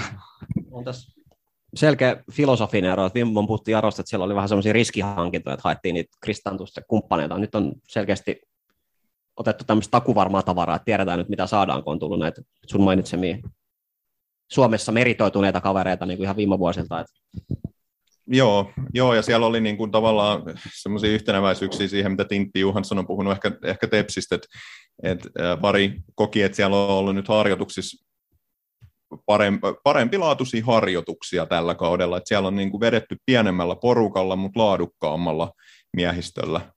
Tämä nyt ei ole ihan suora lainaus, mutta et, et kuitenkin, että siellä on niin kuin nyt oikeasti niin kuin harjoittelun taso hänen mukaansa parempaa ja, ja, ja tavallaan niin kuin nämä tämmöiset meritoituneemmat miehet on tuonut siihen, siihen tota, paljon lisää. mikä siellä se tota, stadion tilanne on? Sehän nyt lyötiin läpi, että sinne se uusi stadion tulee, mutta oliko se varmaan totta kai ensi kauden pelataan vielä vanhalla tutulla, mutta onko siellä käsittääkseni, eikö siellä aika pian pitäisi Lapio lyödä sinne, maahan sinne ja ollaan se ihan komea uusi, uusi, siihen ihan, ihan viereen ollaan rakentamassa uutta semmoista sopivan kompaktia tyylikästä äh, stadionia, missä oli isot seisomakatsomot, mutta et nyt en kyllä ihan u- u- muista. Vi- viime vuonna siitä oli jo puhe, kun sinne Pietarsaaren suunnalle soitteli ja keskusteltiin pitkästi siitä stadionistakin. Niin eräällä keskustelupalstalla tota, tämmöinen Jaro käsittelevä lanka on otsikoitu jäähyväiset keskuskentälle kysymysmerkki. Että olisiko tämä vähän niin kuin viimeiset. Kyllä mä ymmärtänyt, joo. että se on aika, aika hyvissä, että nyt ei ole enää mitään estettä. Ja rahatkin on ja kaikkea. Niin, siitähän niistä luvista vielä jotenkin väännettiin jossain vaiheessa, että onko se sitten tota, jotenkin. Että... Et Tuliko rahaa täältä, onko se Anders Wiklöf, joka on IFK Maariahminan taustalla myös. Mun mielestä Jaron Paidas lukee. Tota, Ja hän on jotenkin Jaro Joo. kiinni kai. Joo, hänhän on, hänhän on siis tota Pietasaaresta alun perin. joo, ja Jaro kannattajat kiitti häntä jossain jollain lakana. Joo. Tai jollain. Niitten se harjoitushallikin taitaa olla Anders Wiklöf Areena, niin kuin on toi Maariahaminan stadion. Ellushalli. Siellä on joku toinen kuplahalli, jossa, no tää nyt... Ai, heillä on toinen. Joo, Okei. siellä, joo. Meillä on kulla-arvoinen tilaisuus, kun meillä on paikalla Juho, joka on tuolla Pohjanmaalla vaikuttanut. Sä oot SIKs ja VPS pelannut. Mikä tuolla on toi, mikä se, mikä se niin kuin Pohjanmaan tilanne jalkapallossa? Aika paljon näitä siirtoja nyt ainakin KPV ja Jaro välillä tulee, mutta mikä, onko se VPS meno sit isompi kynnys vai mikä siellä on se vihamielisyyden taso näiden seurojen välillä? No joo, lyhyen ajan kun oli, oli siellä, niin tota VPS Jaro on se T-derpy selkeästi, selkeästi että SJK, tietenkin Vaasa Seinäjoki on, on iso muuten, mutta ei ole ehkä vielä niin paljon pelattu historia, historiaspelejä, että se ei ole ihan sama juttu, tai läheskään sama juttu, että KPV Jaro en tietenkään tunne tätä, mutta luulen, että siinäkin on ainakin aikaisemmin ollut enemmän, muistaakseni on joskus liikakarsintakin pelannut vastakkain, mistä löytyy YouTubesta hyvä videokin, että tota, se on näköjään sielläkin, sielläkin muuttunut, muuttunut vähän, että siellä selkeästi tosi paljon, tosi paljon liikennettä, mutta tosiaan VPS Jaro on se niin kuin suurin derby jalkapallon puolella. En tiedä, onko Vaasa kirjeenvaihtaja samaa mieltä, mutta Joo, kyllä mä näin sen täysin samoin ymmärtänyt. Tota, varmaan tuo KPV Aro tietenkin kilpailussa on kova, mutta pelaajia tuntuu vaihtavan aika helposti. Et, tai varmaan kentällä näkyy enemmän kuin sit noissa niin kabineteissa. Kyllä niistä tunne aika hyvä ollut, mitä niistä muutama kerran ollut samalla sarjatasolla. Niin ollut kiva katsoa kyllä niiden matseja, keskenäisiä matseja nimenomaan. Joo, me ollaan paljon tuosta pelaajistosta puhuttu ja paljon puhuttu siitä, että siellä on, on tota näitä ehkä niin kuin meritoituneimpia tai näitä, näitä kenellä on veikkausliikakokemusta, mutta kyselee, kuka on sitten semmoinen läpimurtopelaaja ja semmoisena nimenä halusi halus Vari nostaa nuoren Albin Björkskugin, joka on tota, hyökkääjä, joka viime kaudella teki jo maali, maalinkin ykkösessä 04 syntynyt, syntynyt nuori lahjakkuus, joka on tästä talven aikana ollut Freiburgin testissäkin itse asiassa. Tota, on, on ehkä semmoinen, semmoinen pelaaja, keneltä hän odotti, odotti semmoista niin kuin jonkunnäköistä läpimurtoa tällä kaudella, että on ehkä semmoinen niin kuin mielenkiintoinen nuori, nuori pelaaja seurattavaksi siellä. Joo, mun on pakko antaa vähän rakkautta Markus Grunholmiin. Mä tykkään hänestä tosi paljon. Yes. On tota, jotenkin vuodesta toiseen hän- jaksetaan sillä hänen ulkonäölle naureskella. Mun se on vähän asiatonta ja se voitaisiin loppua, että hänellä on siihen Mm. mm. ja ihan niin kuin selkeät syyt, mistä hän on itsekin puhunut, että on terveyshommat taustalla ja loppupeleissä nyt on varmaan ihan sama, miltä se näyttää. Viime kaudellakin hän pelasi kaikissa Jaron matseissa lähestulkoon kaikki minuutit ja tässä kun katoin, niin 270 matsia vyöllä Jaroa paidassa, niin se on aika, aika kunnioitettava määrä ja on edelleen oli aikoinaan Jaro pelasi Veikkausliigassa, niin erinomainen Veikkausliigapelaaja on mun mielestä eri, erinomainen ykkösen pelaaja. Hieno, hieno keskikenttäpelaaja. On, on hattu nostettava, hieno, hieno ura ja hieno tuommoista paikallis uskollisuutta ja rakkautta, että sen 270 patsi yhden, yhden seuran riveissä, niin on, on saavutus, jota, jota on pakko kyllä arvostaa. On ihan ehdottomasti. Nosti hänet muistaakseni viime, viime kaudella just, juurikin tämän takia tota, esille, että, että on, on semmoinen tietynlainen seura-ikoni siellä, siellä kyllä jo niin kuin ihan ehdottomasti. Ja, ja, tota, ja tosiaan sen lisäksi hyvä pelaaja. Joo, hänestä pakko vielä ehkä mainita se, että on pelannut kumminkin silloin jo Eremenkon aikana 13-14 vuotta sitten ja on niin kuin mon, mon, monta eri valmentajaa ja silti hän edelleen on aina avauksessa, niin se on kyllä tosiaan arvostettava suoritus ehdottomasti. Eikö ollut vielä niin, että jossain vaiheessa niin kuin, vähän niin kuin tippui jo, tai niin kuin JPK meni vähän niin kuin jäähdyttelee, mutta sitten joo, joo, joo, tarvi, joo. tarvitaan vielä äijää ja äijä pisti Halle takas päälle.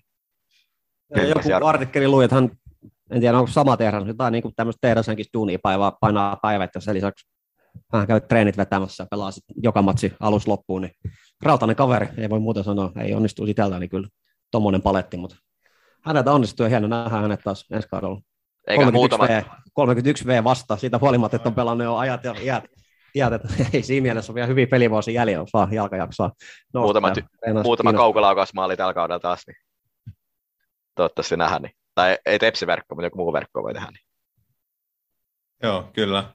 No sitten oli, otettiin keskusteluun myös semmoinen vähän samahenkinen henkinen, tota, Pietarsaarelaispelaaja, tämmöinen hyökkäävä keskikenttäpelaaja. Roman Jeremenkon nimi nousi, nousi tietenkin tästä tota, esille, mutta et, no, se ei ole varmaan mikään yllätys, että en saanut oikein mihinkään, mihinkään suuntaan, en, en, en juuta eikä jaata, mutta kuulemma Roman Jeremenkolle on kyllä paikka joukkueessa, mikäli hän, hän päättää sinne, sinne mennä, niin on, on, te, on tervetullut pelaamaan. Hänhän on talvella, talvella ja vissiin tässä keväälläkin tuolla tota Jaros, Jaron kanssa harjoitellut, mutta tuossa oli jotain huhuja, että hän sinne menisi, mutta nyt on ollut vähän hiljaisempaa ja nyt alkaa olla kausikin aika lähellä. Et jä- jännä nähdä, mitä tässä nyt tapahtuu, mutta et sen, sen Vari sanoi kyllä, että, että on edelleen kova pelaaja, että vaikka, vaikka, on, tota, vaikka pelituntuma ei nyt ole, ole- olekaan ehkä, ehkä, tai kun ei ole pelannut vähän aikaa missään, mutta kyllä harjoituksissa huomaa, että on, on laatupelaaja edelleen. ei ole faktaa tästä, mutta uskallan väittää, että jos Roman Remenkko siirtyy Jaro ja pelaa TPS vastaan, niin siinä on Antoni Annan, Kasper Hämäläinen ja Roman Remenkko. Ne ei ykkösen historiassa ole ollut semmoista keskikenttää, missä olisi yhteen, mitä siinä on lähemmäs 200 maaottelukokemusta. Tuossa on se sarjan mielenkiinnot kannattaa siihen aina, jos hän tänne tuli, mutta toisaalta TPS kannattaa. TPS kannattaa, ei, Joo, ei, ei- ei, ei- ei, semmoinen villikortti, että jos sen tuohon Jaroon lyödään, niin voi olla aika kova jengi voitettavaksi. Siinä on vähän sitten pelaketjuosaston lisäksi tulisi vähän sitä taitoa ja maalintekokyvykkyyttäkin. Niin Joo. Pietarsaaresta tietenkin kaikki toivoo, että hän, hän tulisi sarjallehan, se olisi hieno asia, mutta tosiaan ehkä täällä studiolla vähän kauhulla ajatellaan sitä, sitä skenaariota. Mutta siellä on ihan viralliseksi tavoitteeksi naulattu toi, toi nousu liigaan täksi kaudeksi. Ja Jarollahan on tämmöinen niin visio 2025, tämmöinen jon- jonkunnäköinen tota, strategia tai suunnitelma, jo- jota, jo- joka heitä ohjaa, ja siellä on niin kuin sinne on kirjattu, että, että Jaro olisi 25 veikkausliiga seura, mutta et, et kyllä he lähtee tällä kaudella ihan tosissaan sitä, sitä nousua hakemaan, ja, ja siltä tämä nyt näyttää, että miten tätä joukkuetta ollaan, ollaan koottu, että, että kyllä he on nyt niin kuin, panostanut selkeästi enemmän kuin, kuin vaikka viime kaudella.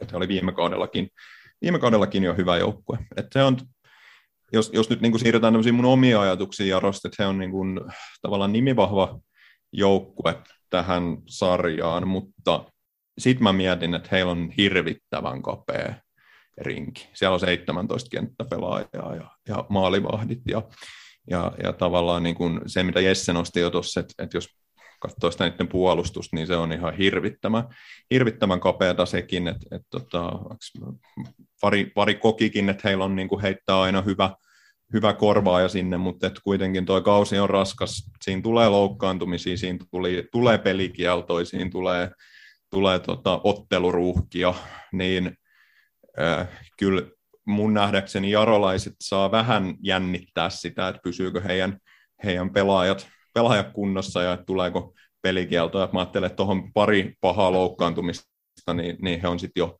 vähän ongelmissa. Että mä näen ton Jaron ehdottomana heikkoutena. Joo, mulla on heidän pelaajalista täällä auki, niin tänne on listattu viisi puolustajaa. Joo. Nyt jos joku, mut Marcel Vari ja Adam Videskuka molemmat listattu kyllä keskikenttäpelaajiksi, mutta sitten on esimerkiksi yksi, yksi näistä puolustajista on Aaron Björnback, joka on 02, eikä sano mulle kauheasti mitään, että aika varmaan katsomaton kortti ykkösestä, ei siellä, jos pelaa kolme linjan wingbackin, niin sitten on joukkueen kaikki puolustajat samaan aikaan avauksessa, niin kuin mitä joukkueesta löytyy. Että, että on, on kapea. Joo. Jännä nähdä tässä tietysti ykkönen kohdalla. Optio on aina se, että kun kesällä heinäkuussa siirtoikkuna aukeaa, niin voi tapahtua tiessä mitään. En tiedä, mikä se Jaron tilanne tuossa on siinä. Vähän niin kuin Tepsin viime kaudella, niin käänsi kelkkansa sitten hankki kovin nimi siinä siirtoikkunassa, niin nyt en tiedä, mikä siellä on taloudellinen tilanne Jarolla tällä hetkellä, miten kovaa siellä tuo veikkausliikapaikka eteen ollaan valmiit satsaamaan, mutta voihan siellä tapahtuu liikehdintää suuntaan toiseen vielä siinäkin vaiheessa.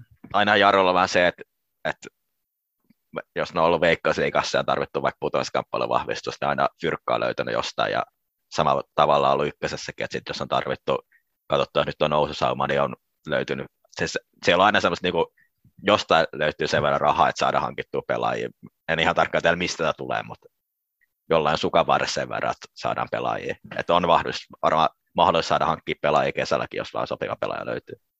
Joo, ja nyt, voi- nyt, il- nyt, ilmeisesti on taas, että jotenkin tuntuu, että panostus on korkeampi. Voi olla, että toi KPVn NS lopettaminen helpottaa, että saa niitä niin keskipohjanmaalaisia pelaajia helpommin, just nämä viides, kun nämä pyskaat, että on saatu takaisin haavia, että se ehkä vähän helpottanut sitä kilpailutilannetta siellä. Niin mä yritin vähän udella, että onko tässä nyt katsottu, että tämän kauden ykkönen olisi semmoinen, että nyt, nyt on niinku paikka iskeä, että ei ole ehkä, Ro- Rops lähti, Rops putosi näiden taloudellisten ongelmien takia sinne kakkoseen ja, ja ehkä ei ole semmoisia niin, kuin, ö, niin ylivoimaisia voittajasuosikkeja, että, että Jaro on nyt siihen, siihen mukaan kipunnut, mutta et ei, ei sieltä nyt ainakaan myönnetty, että siellä nyt näin olisi laskelmoitu, että kyllä siellä olisi ihan joka tapauksessa tällä, tällä tavalla kuulemma tähän kauteen panostettu. Mutta ilmeisesti siis joukkue on nyt valmis, että tässä ei nyt enää niin kuin ennen kauden alkua mitään uusia, uusia hankintoja pitäisi tulla. Et ehkä jos tulee, niin sitten se on varmaan se Roman Isolla riskillä vedetään siis alkukausi. Mulla oli toisessa veikkauksessa totta kai Knistan ykkösenä ja toisessa Jaro ykkösenä. Aika vähän pelottaa tässä on tota alustuksen jälkeen, että riittääkö sittenkään paukut, mutta vähintäänkin sinne ylempään keskikastiin, miten ne nyt, playereja, playereihin, nousuja ja nousuun, mikä se nyt se virallinen nimitys onkaan, se Mm, pudotuspeli sääliplayerit. Sääliplayerit, niin kuin hokissa on ollut, niin kyllä sinne nyt heidät ehdottomasti sijoitaa, että kyllä varmaan teidän mielestä on top kolme, mun mielestä tietysti top neljä, kun Knistan kuuluu siihen, mutta kyllä Jaro on yksi niistä joukkueista, jotka sen ykkösen mestaruudesta tulee varmasti ensi kaudella kaikesta huolimatta kamppailemaan. Mm, niin, mitä mä haluaisin Jesseltä vähän kysyä, että miten sä näit viime kauden, kauden Jaro, että jos sinne ei ole tulossa niin suuria, suuria muutoksia, että et, tota, Jarohan oli niin kuin, ehkä sit kuitenkin loppujen lopuksi Tepsille niitä niin kuin sopivimpia vastustajia. Tepsi pelasi Jaroa vastaan hyvin. Joo, helpoin kotivoitto ja helpoin vierasvoitto. Taisi jossain vaiheessa todeta. Ja sitten vähän se, mitä sanoin tuossa alkuun, kun puhuttiin tuosta sarjasysteemistä, että mun mielestä niin kuin Vepsu, Tepsi, Rops viime kaudella, niin niiden jälkeen ero, Jaro, tulikohan Jaro neljänneksi, en muista, mutta ero niin kuin seuraaviin, niin joo. oli mun mielestä aika selkeä.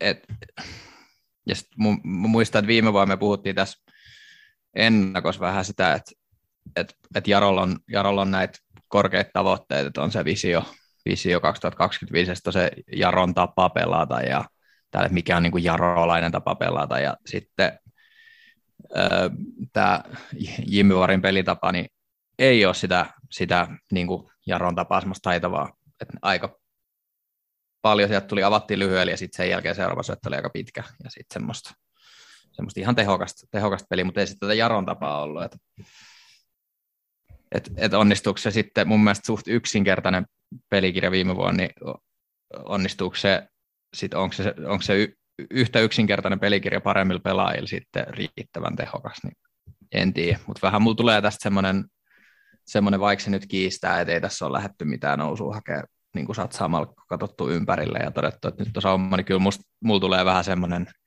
semmoinen fiilis, että tämä on tämmöinen nyt tai ei koskaan tyyppinen, Mm. Mutta kieltämättä vähän sama tulee Tepsistä mieleen, mihin päästään sitten varmaan Niin, myöhemmin. päästään sitten seuraavassa mm. osassa, joo. Mutta mä mietin silloin, kun yläloppusarjassa pelattiin kupittaalla ja Jaro tuli sinne ja, ja tota, aivan vä- vääränlaisella ottelusuunnitelmalla Tepsiä vastaan ja sitten sit vähän niin tuli semmoinen ajatus, että, että mahtaako, että, että on, onko tämä niin minkä tason valmentaja tämä, tämä vari, että, että meni vähän niin kuin samaa halpaan toisen kerran, mutta että nyt ykköskapin finaalissa Mm. sieltä tultiinkin Mm. huomattavasti tota, järkevämmin, järkevämmällä suunnitelmalla ottelu. Kyllä, kyllä. Ky- Siinä, pelissä kyllä se oli kieltämättä Tepsi aika asettomaksi. Ja Se on kyllähän- vähän niin kuin pallo nyt, pallo nyt niin kuin Tintti Johanssonin päässä sit seuraavaa peliä ajatellen. Ja kyllähän Jaro silloin, siis viime kaudella siinä ekassa kotipelissä, tämähän tämä niin jatkosarjan kotipeli oli täysin meidän heini, mutta se ekas kotipelissähän niin Jaro kans aika hyvällä ottelusuunnitelmalla tuli siihen matsiin. Sitten taas se Niin. vieraspeli Viertasaaressa oli taas, taas meidän heini. Ja no joo, kyllä siinä koti, kotipelissä Tepsi avi, avitti kyllä niin kuin aika Mm. paljon Jaro No, voittoa, että no. syötettiin boksissa kaverille pal- palloa jalkaa omassa boksissa, boksissa No, vastustajan no, se, no se oli tietenkin se, mutta se eka maali oli kyllä ihan tavallaan niitä, tai hyvin, noin, sai sen hyvin, hyvän riiston siitä, eli ihan oikeassa paikassa oli silloin kaverit niillä. Ja on se mielestä Jimmy Varin Jaro oli parempi kuin se, mikä niillä pelasi sit 2020 ykkös, mikä oli aika semmoinen hurlumehen joukko, ehkä enemmän sitä Jaro-tyyppistä pelaamista, mutta et se oli taas aika semmoinen kuriton, vähän eri, erikoinen fiilisnippu, et siinä mielessä on tuonut enemmän struktuuria kyllä siihen pelaamiseen niin kuin verrattuna siihen Jaroon. Et no, en tiedä, onko se hyvä valmentaja tai ei, se jää nähtäväksi, mutta ehkä tietyllä, tietyllä tapaa sitä, niin kuin, ei, ei se välttämättä riitä sen sarja voittoon se niin kuin, niin kuin Jaro-filosofiakaan, että jotain struktuuria siinä on pakko olla enemmän kuin mitä siinä aikaisemmin joskus ollut ykkösessä. Joo, viime kaudella Jaro teki 39 maalia, saman verran kuin sarjasta tippunut klubi 04 ja yhdeksänneksi jäänyt MP, toki he pelasivat alemmassa loppusarjassa, mutta paras maalintekijä oli tosiaan puolustaja Guillermo Sotelo kahdeksan maalilla. Toiseksi paras maalintekijä oli Vepsuun siirtynyt Tyler Reed, joka on myös puolustaja kuuden maalilla. Kolmanneksi paras maalintekijä oli Jeremia Streg neljä maalilla, joka lähti pois. Et viime kaudella oli jo vaikeuksia sen maalinteon suhteen, niin mielenkiintoista nähdä, että onko nämä uudet hankinnat nyt sitten terävettänyt sitä, sitä kärkipäätä, kun viime vuonna ei selkeästi ollut sitä selkeät ykköshyökkääjää. Toivottiin varmaan siitä Kristantuksesta, mikä sitten oli Niin. ohjelman luokan floppi. just se, ehkä, en mä, se, jos mä muistan sen Tendengin oikein liikasta, niin ei se mun mielestä mikä sentteri kyllä ole, eikä Kähkönenkään ihan puhdas niin kuin ysi pelaaja, että se on mulla vähän kysymysmerkki kyllä. Et mä tietenkin itse tykkään tosi paljon näistä ysi, puhtaista ysi, ysi pelaajista. Et, et, ei se välttämättä menestyminen sitä vaadi, mutta mut tässä sarjassa aika usein nähty, että se voi olla tärkeä palanen, että on se, kuka laittaa oikeasti paikoista maaleja. Kyllä, Musa oli viime kaudella sarjan paras jengi niin kauan, kun siellä oli se kaksimetrinen färsaralaispoika, kun se myytiin pois, niin sitten alkoi ongelmat. Ei ehkä ihan noin suoraviivasta, mutta kyllä se ykkösyökkää tässä sarjassa on vaan Hmm. pirun vaikea homma, ja se huomaa näistä kärkijoukkueista, TPS, viime kaudella onnistunut hankkia, Jaro ei onnistunut hankkia, että se on vaikeaa, että kyllä se siihen, siihen hyvin pitkälti sitten ratkee. Mutta tota, tässä vähän sivuttiin näitä sijoitusveikkauksia. Sulle ei mitään suoraan sijoitusveikkausta, jos se on, mutta mikä nyt on se sun tota, kategoria, mihin sä Jaro nyt sijoitat ensi kauden osalta? No, tämä on top, top kolme joukkue, mulla, niin kuin sä vähän sanoit aikaisemmin. Top kolme. kuuluisa Juho lähtee algoritmi sanoo mitä. Juho lähtee algoritmi arpoa. Arvotaan täältä tota, ihan samat kolme joukkoa, ja jos koodinimi Roman Eremenko, niin nousee suoraan. Joo, mä, mä veikkaan top kakkoseen. Jos Roman Jeremenko tulee, niin to, tosiaankin tota, suora nousu, mutta et, et paljon kiinni siitä, kun- on, on kaperinkin, että pelaajat pysyy, pysyy kasassa. No mitäs Vaasan kirjeenvaihtaja? Ja Jaro voittaa tämän sarjan. Kova. Tämä oli vähän tämmöinen niin hampurilaismallihenkinen palaute, että alkoi vähän positiivista kritiikkiä ja lopulta tuotiinkin kaikki Jaro tuonne sarjan kärkijoukkueeseen niistä kysymysmerkeistä huolimatta, mutta on, on mielenkiintoinen jengi. En yhtään ihmetteli, jos vaikka sarjan voittaisivat, mutta en myöskään ihmetteli, jos eivät nouse. Kysymysmerkkejä ilmassa. Sitten olisi aika meidän jakson, eka jakson viimeiseen joukkueen. Mennään toiseen perinteikkääseen jalkapallopitäjään, nimittäin Mikkeliin. MPllä alkaa 16 kausi tässä nykymuotoisessa ykkösessä. Sen lisäksi Vaasan kirjeenvaihtaja Kaivo semmoisen tiedon, että ovat pelanneet toiseksi korkeammalla sarjatasolla vuonna 1939 ja 60-65.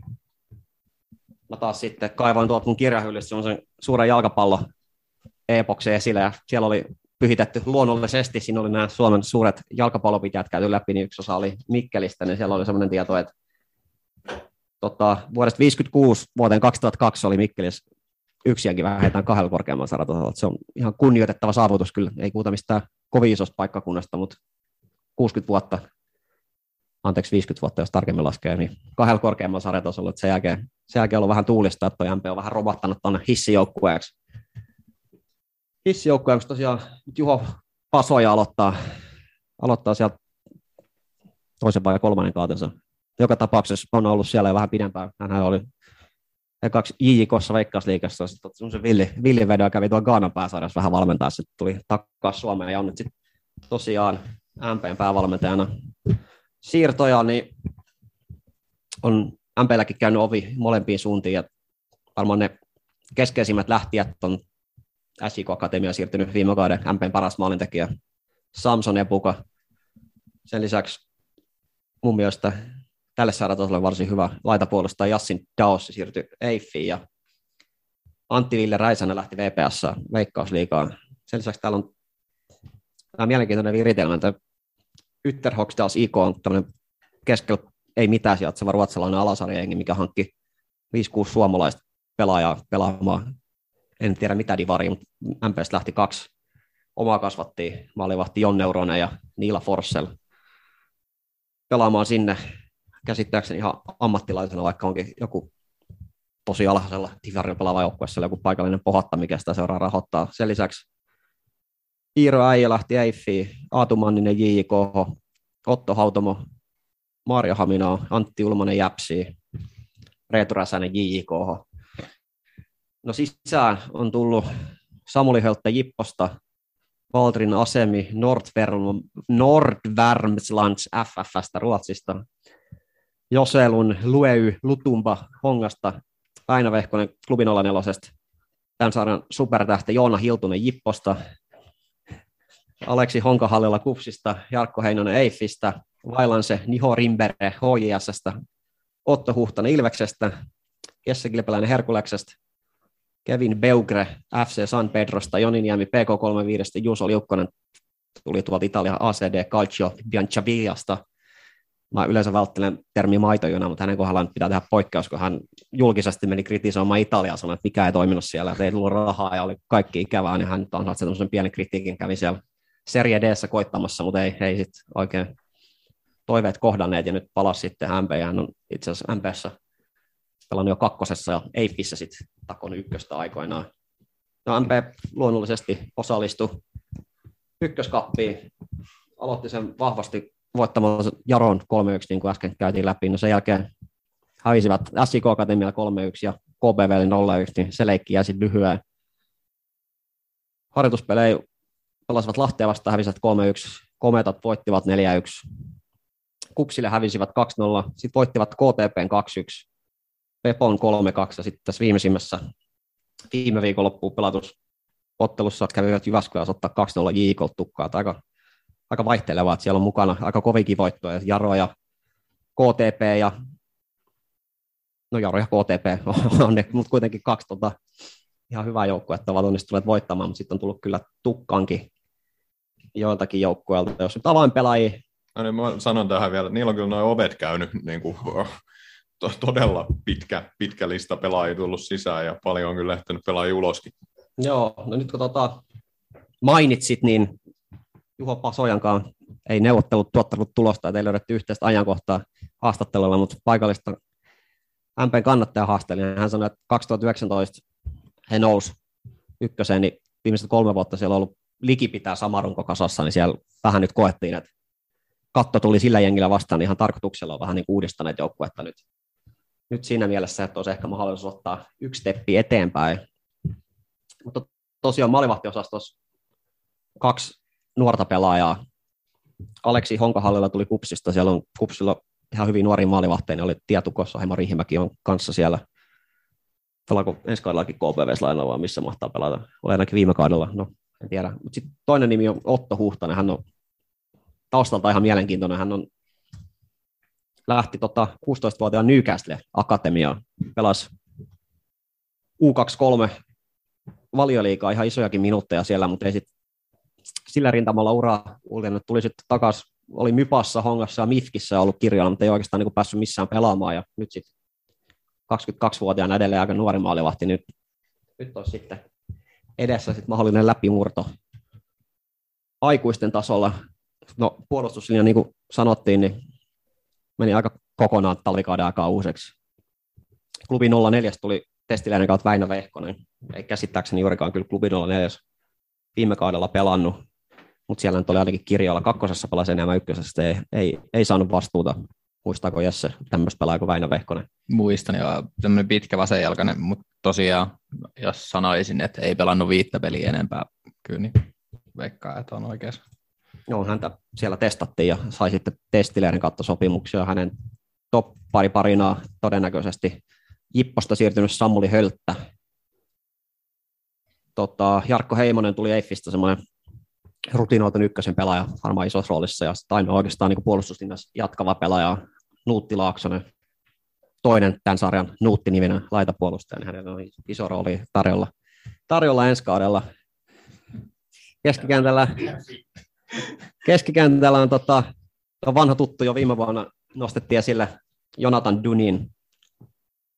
Tota, hän, hän, siellä nyt jatkaa, on ehdottomasti tämän jengin tärkein pelaaja, tuommoinen pelinen liideri, iso kokoinen kahden suunnan keskikenttäpelaaja rinnalle, hän saa sitten tämän Hiltusten veljesten toisen osapuolen Jipposta, Joona Hiltusen, ja on tarjolla iso rooli, ja vähän, vähän ollut vaikea harjoituskausi, on ollut erinäköisiä vammoja ja muita, että ihan hirveästi pelannut, mutta lähtökohtaisesti kuitenkin avauskokoonpanossa. Mm, Tämä Dunin oli, oli Lahden testissä ainakin, että oli jonkun verran kiinnostusta sitten Veikkausliikastakin, mutta ei sopimusta saanut sinne.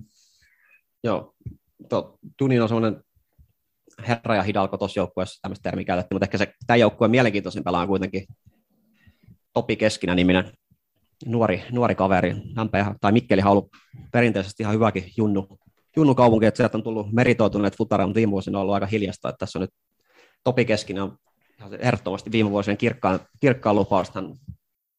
Takaportin kautta mukaan.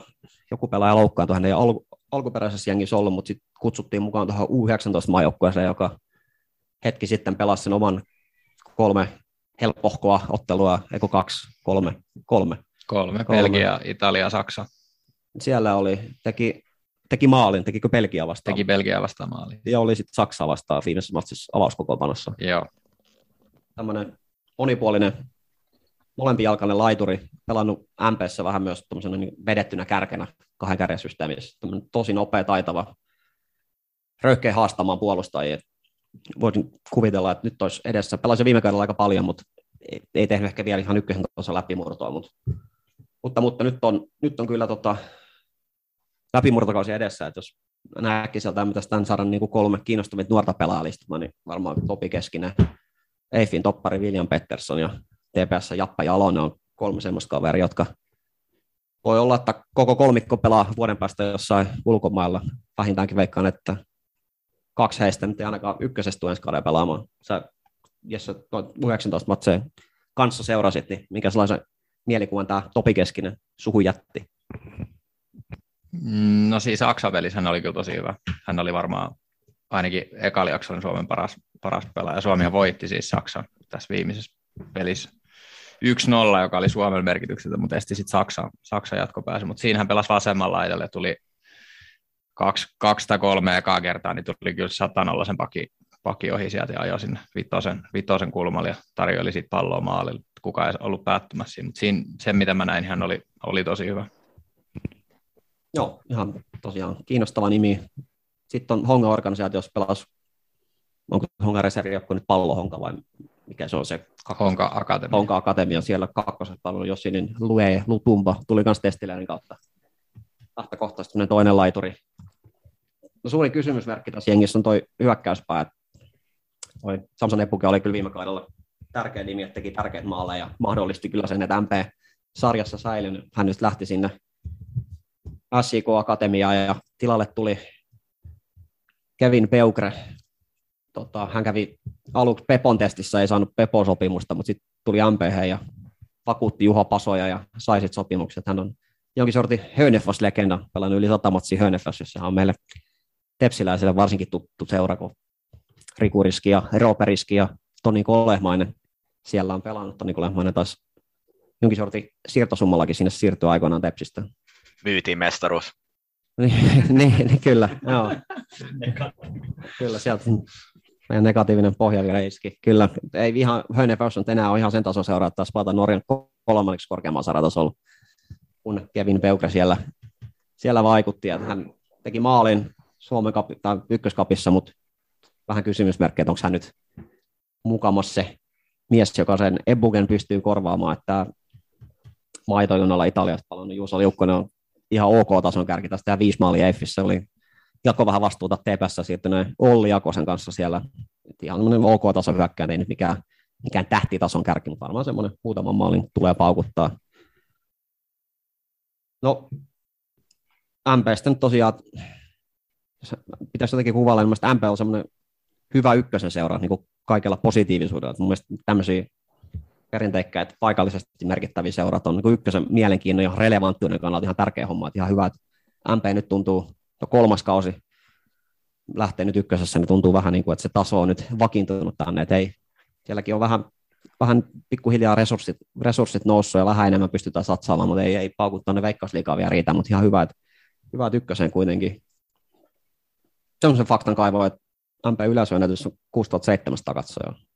Vuodet 93 Tampereen pallonveikkoja vastaan. Ja edelleen siellähän niitä yksittäisiä matseja, siellä on tämmöisiä jonkinnäköisiä spesiaaleja, missä on monta tuhatta ihmistä, kolme neljä tuhatta ollut kakkosessa ja ykkösessä. Ainakin hetkittäin kiinnostaa, kiinnostaa paikallisesti, on iso juttu siellä. Urskissa pelalla on, on hieno, hieno stadion siinä ihan Mikkelin keskustassa, on legendaarinen kenttä. Siellä on pelattu myös 67-75 jääpallon maailmanmestaruuskisoja ottelu. Tämmöinen fakta tuli myös vielä. Ajattelin mainita. MP kannattajankaan tosiaan jutteli, hän oli sitä mieltä, että ne menetykset niin isoja ollut, hän lähinnä kaipaili totta Epukaa ja Daussia, mutta muuten hänen mielestä varsin kelvollisia korvaajia, korvaajia sinne on tota, hankittu. Talvella hyvin vahvasti kolmen toppariformaatiolla on sielläkin pelattu neljä linja optio, mutta pääasiassa, pääasiassa kolme linjalla. Ei, viime vuonna puhuttiin, että MP olisi halunnut vähän peliä monipuolista, mutta kyllähän se kyllähän se semmoinen, tota, no, valmentajansa näköinen jengi on, että Juha Paso ja oli semmoinen duunaripuolustaja.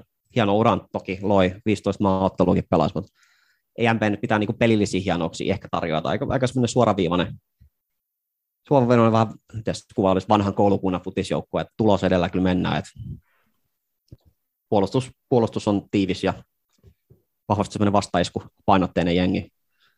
Semmoisen faktan mä tänne poimistin HIS siirtynyt Aime Vailance Nihombre sai kutsun Burundin maajoukkueeseen tuossa hetki aikaa sitten. Olin sanomassa, että onkaan ykkös ainoa maajoukkue pelaa, mutta Paulihan tiputti faktaa, että siellä PKssa oli tämä Somalian maajoukkue pelaa. En tiedä, se onko Dempasavakikin enää, pelaako hän Gambian maajoukkueessa ainakin pelannut, mutta en tiedä vielä, pelaako enää, mutta joka tapauksessa harvinaislaatuinen ykkösen maajoukkue pelaaja. En tiedä, miten iso rooli hänelle on tarjolla kakkosessa. Hän viime kaudella pelasi nyt sitten siirtyy MP tämä muistiinpanoissa on mielenkiintoinen kohta. Suuri tuntematon T. Raimi. Sä oot varmaan tota, Pauli omissa juttusissa Kim Raimin kanssa sivunut myös MPtä, niin osaatko Joo, perustella, että minkä takia tämä on aika, suuri aika, aika monta muutakin seuraa siinä tuli, mutta tota, laitetaan vielä knoppikysymykseen, että kuka kuuluisi, tai ainakin näkökulmasta riippuen kuuluisin MPn pelaaja kautta aikaa.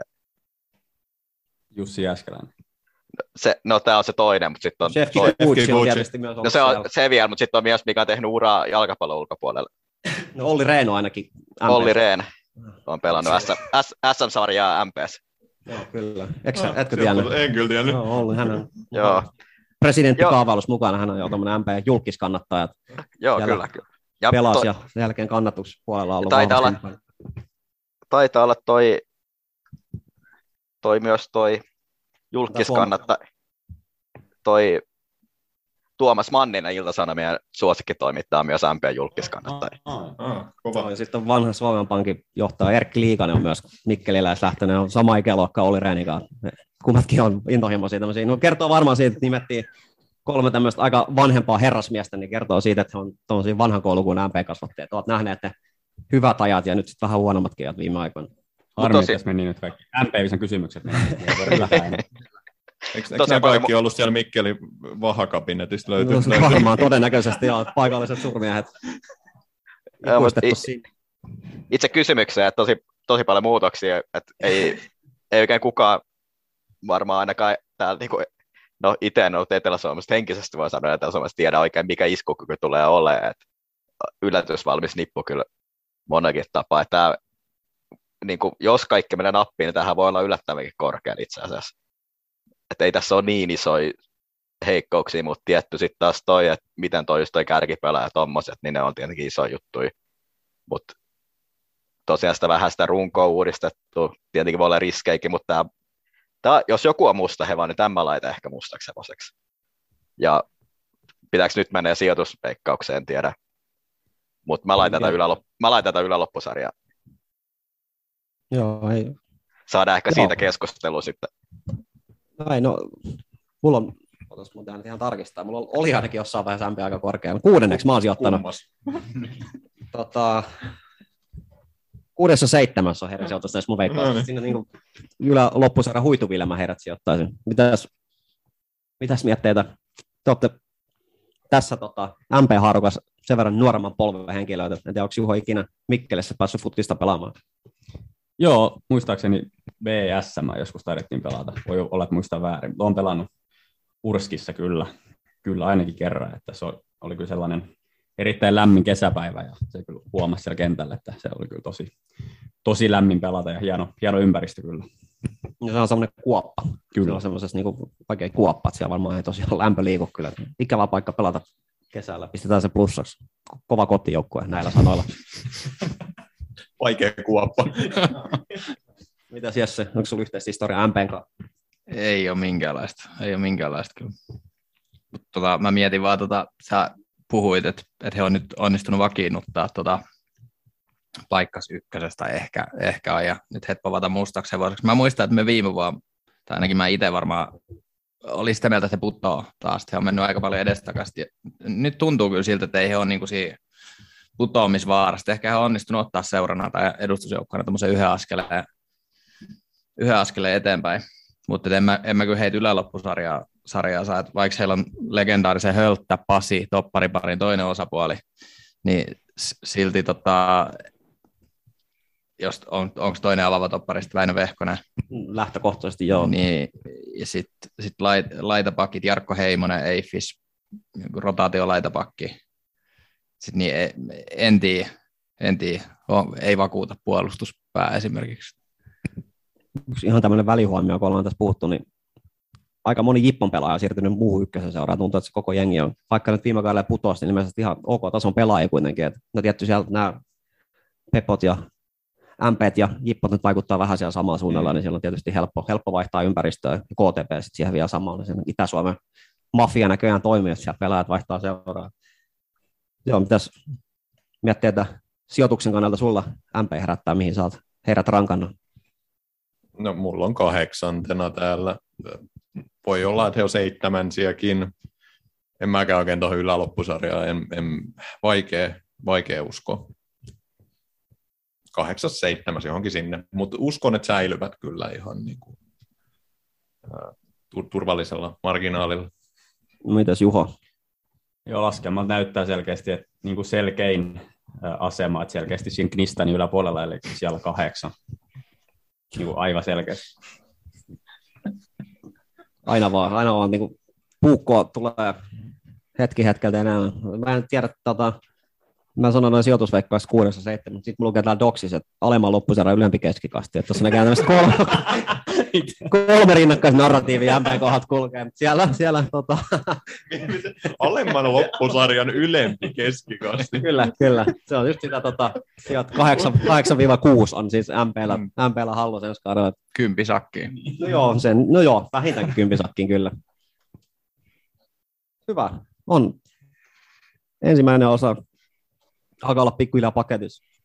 Toi Veikka, Veikkausliigan sponsorit, urheilulehti, ja paukutteli henkseleitä, kun tekivät puolentoista tunnin ennen kuin Veikkausliigasta. Niin täältä pesee kaksi tuntia kellossa puolet joukkueesta. Tarina riitti. Ensi kerralla meillä jää toiset kuusi joukkuetta. Ajateltiin nyt meitä viime vuoden perusteella vähän muuallakin, kun täällä Turussa kuunnellaan, niin otetaan se TPSkin käsittelyyn, niin saadaan sitten koko, koko sarja käytyä läpi. Niin kiitos kaikille osallistujille tästä ekasta osasta. Kiitos Juho, kiitos Jesse, kiitos Miikka, kiitos Pauli. Kiitos. Kiitos. Meillä on, ei ole vielä päästy suunnitelmissa niin pitkälle, että ei tiedetä vielä milloin toinen osa nauhoitetaan, mutta uskalla luvata, että nauhoitetaan ennen, ennen kauden alkuun. Se olisi vain kyselylle veto, jos ykkösen ennakkoon toinen osa julkaistaisiin vasta kun kausi on käynnissä. Mutta jossain vaiheessa tässä lähiaikoina tämä voitan, mulla on huomenna työpäivä, missä mulla ei ole yhtään töitä, niin mä ehdin todennäköisesti editoimaan tämän, tota, editoimaan tämän heti putkeen, niin saadaan varmaan heti, heti kansalle viidettä, niin palataan tosiaan ykkösen merkissä sitten lähitulevaisuudesta toisen osan, toisen osan kanssa. Kiitoksia kuuntelijoille.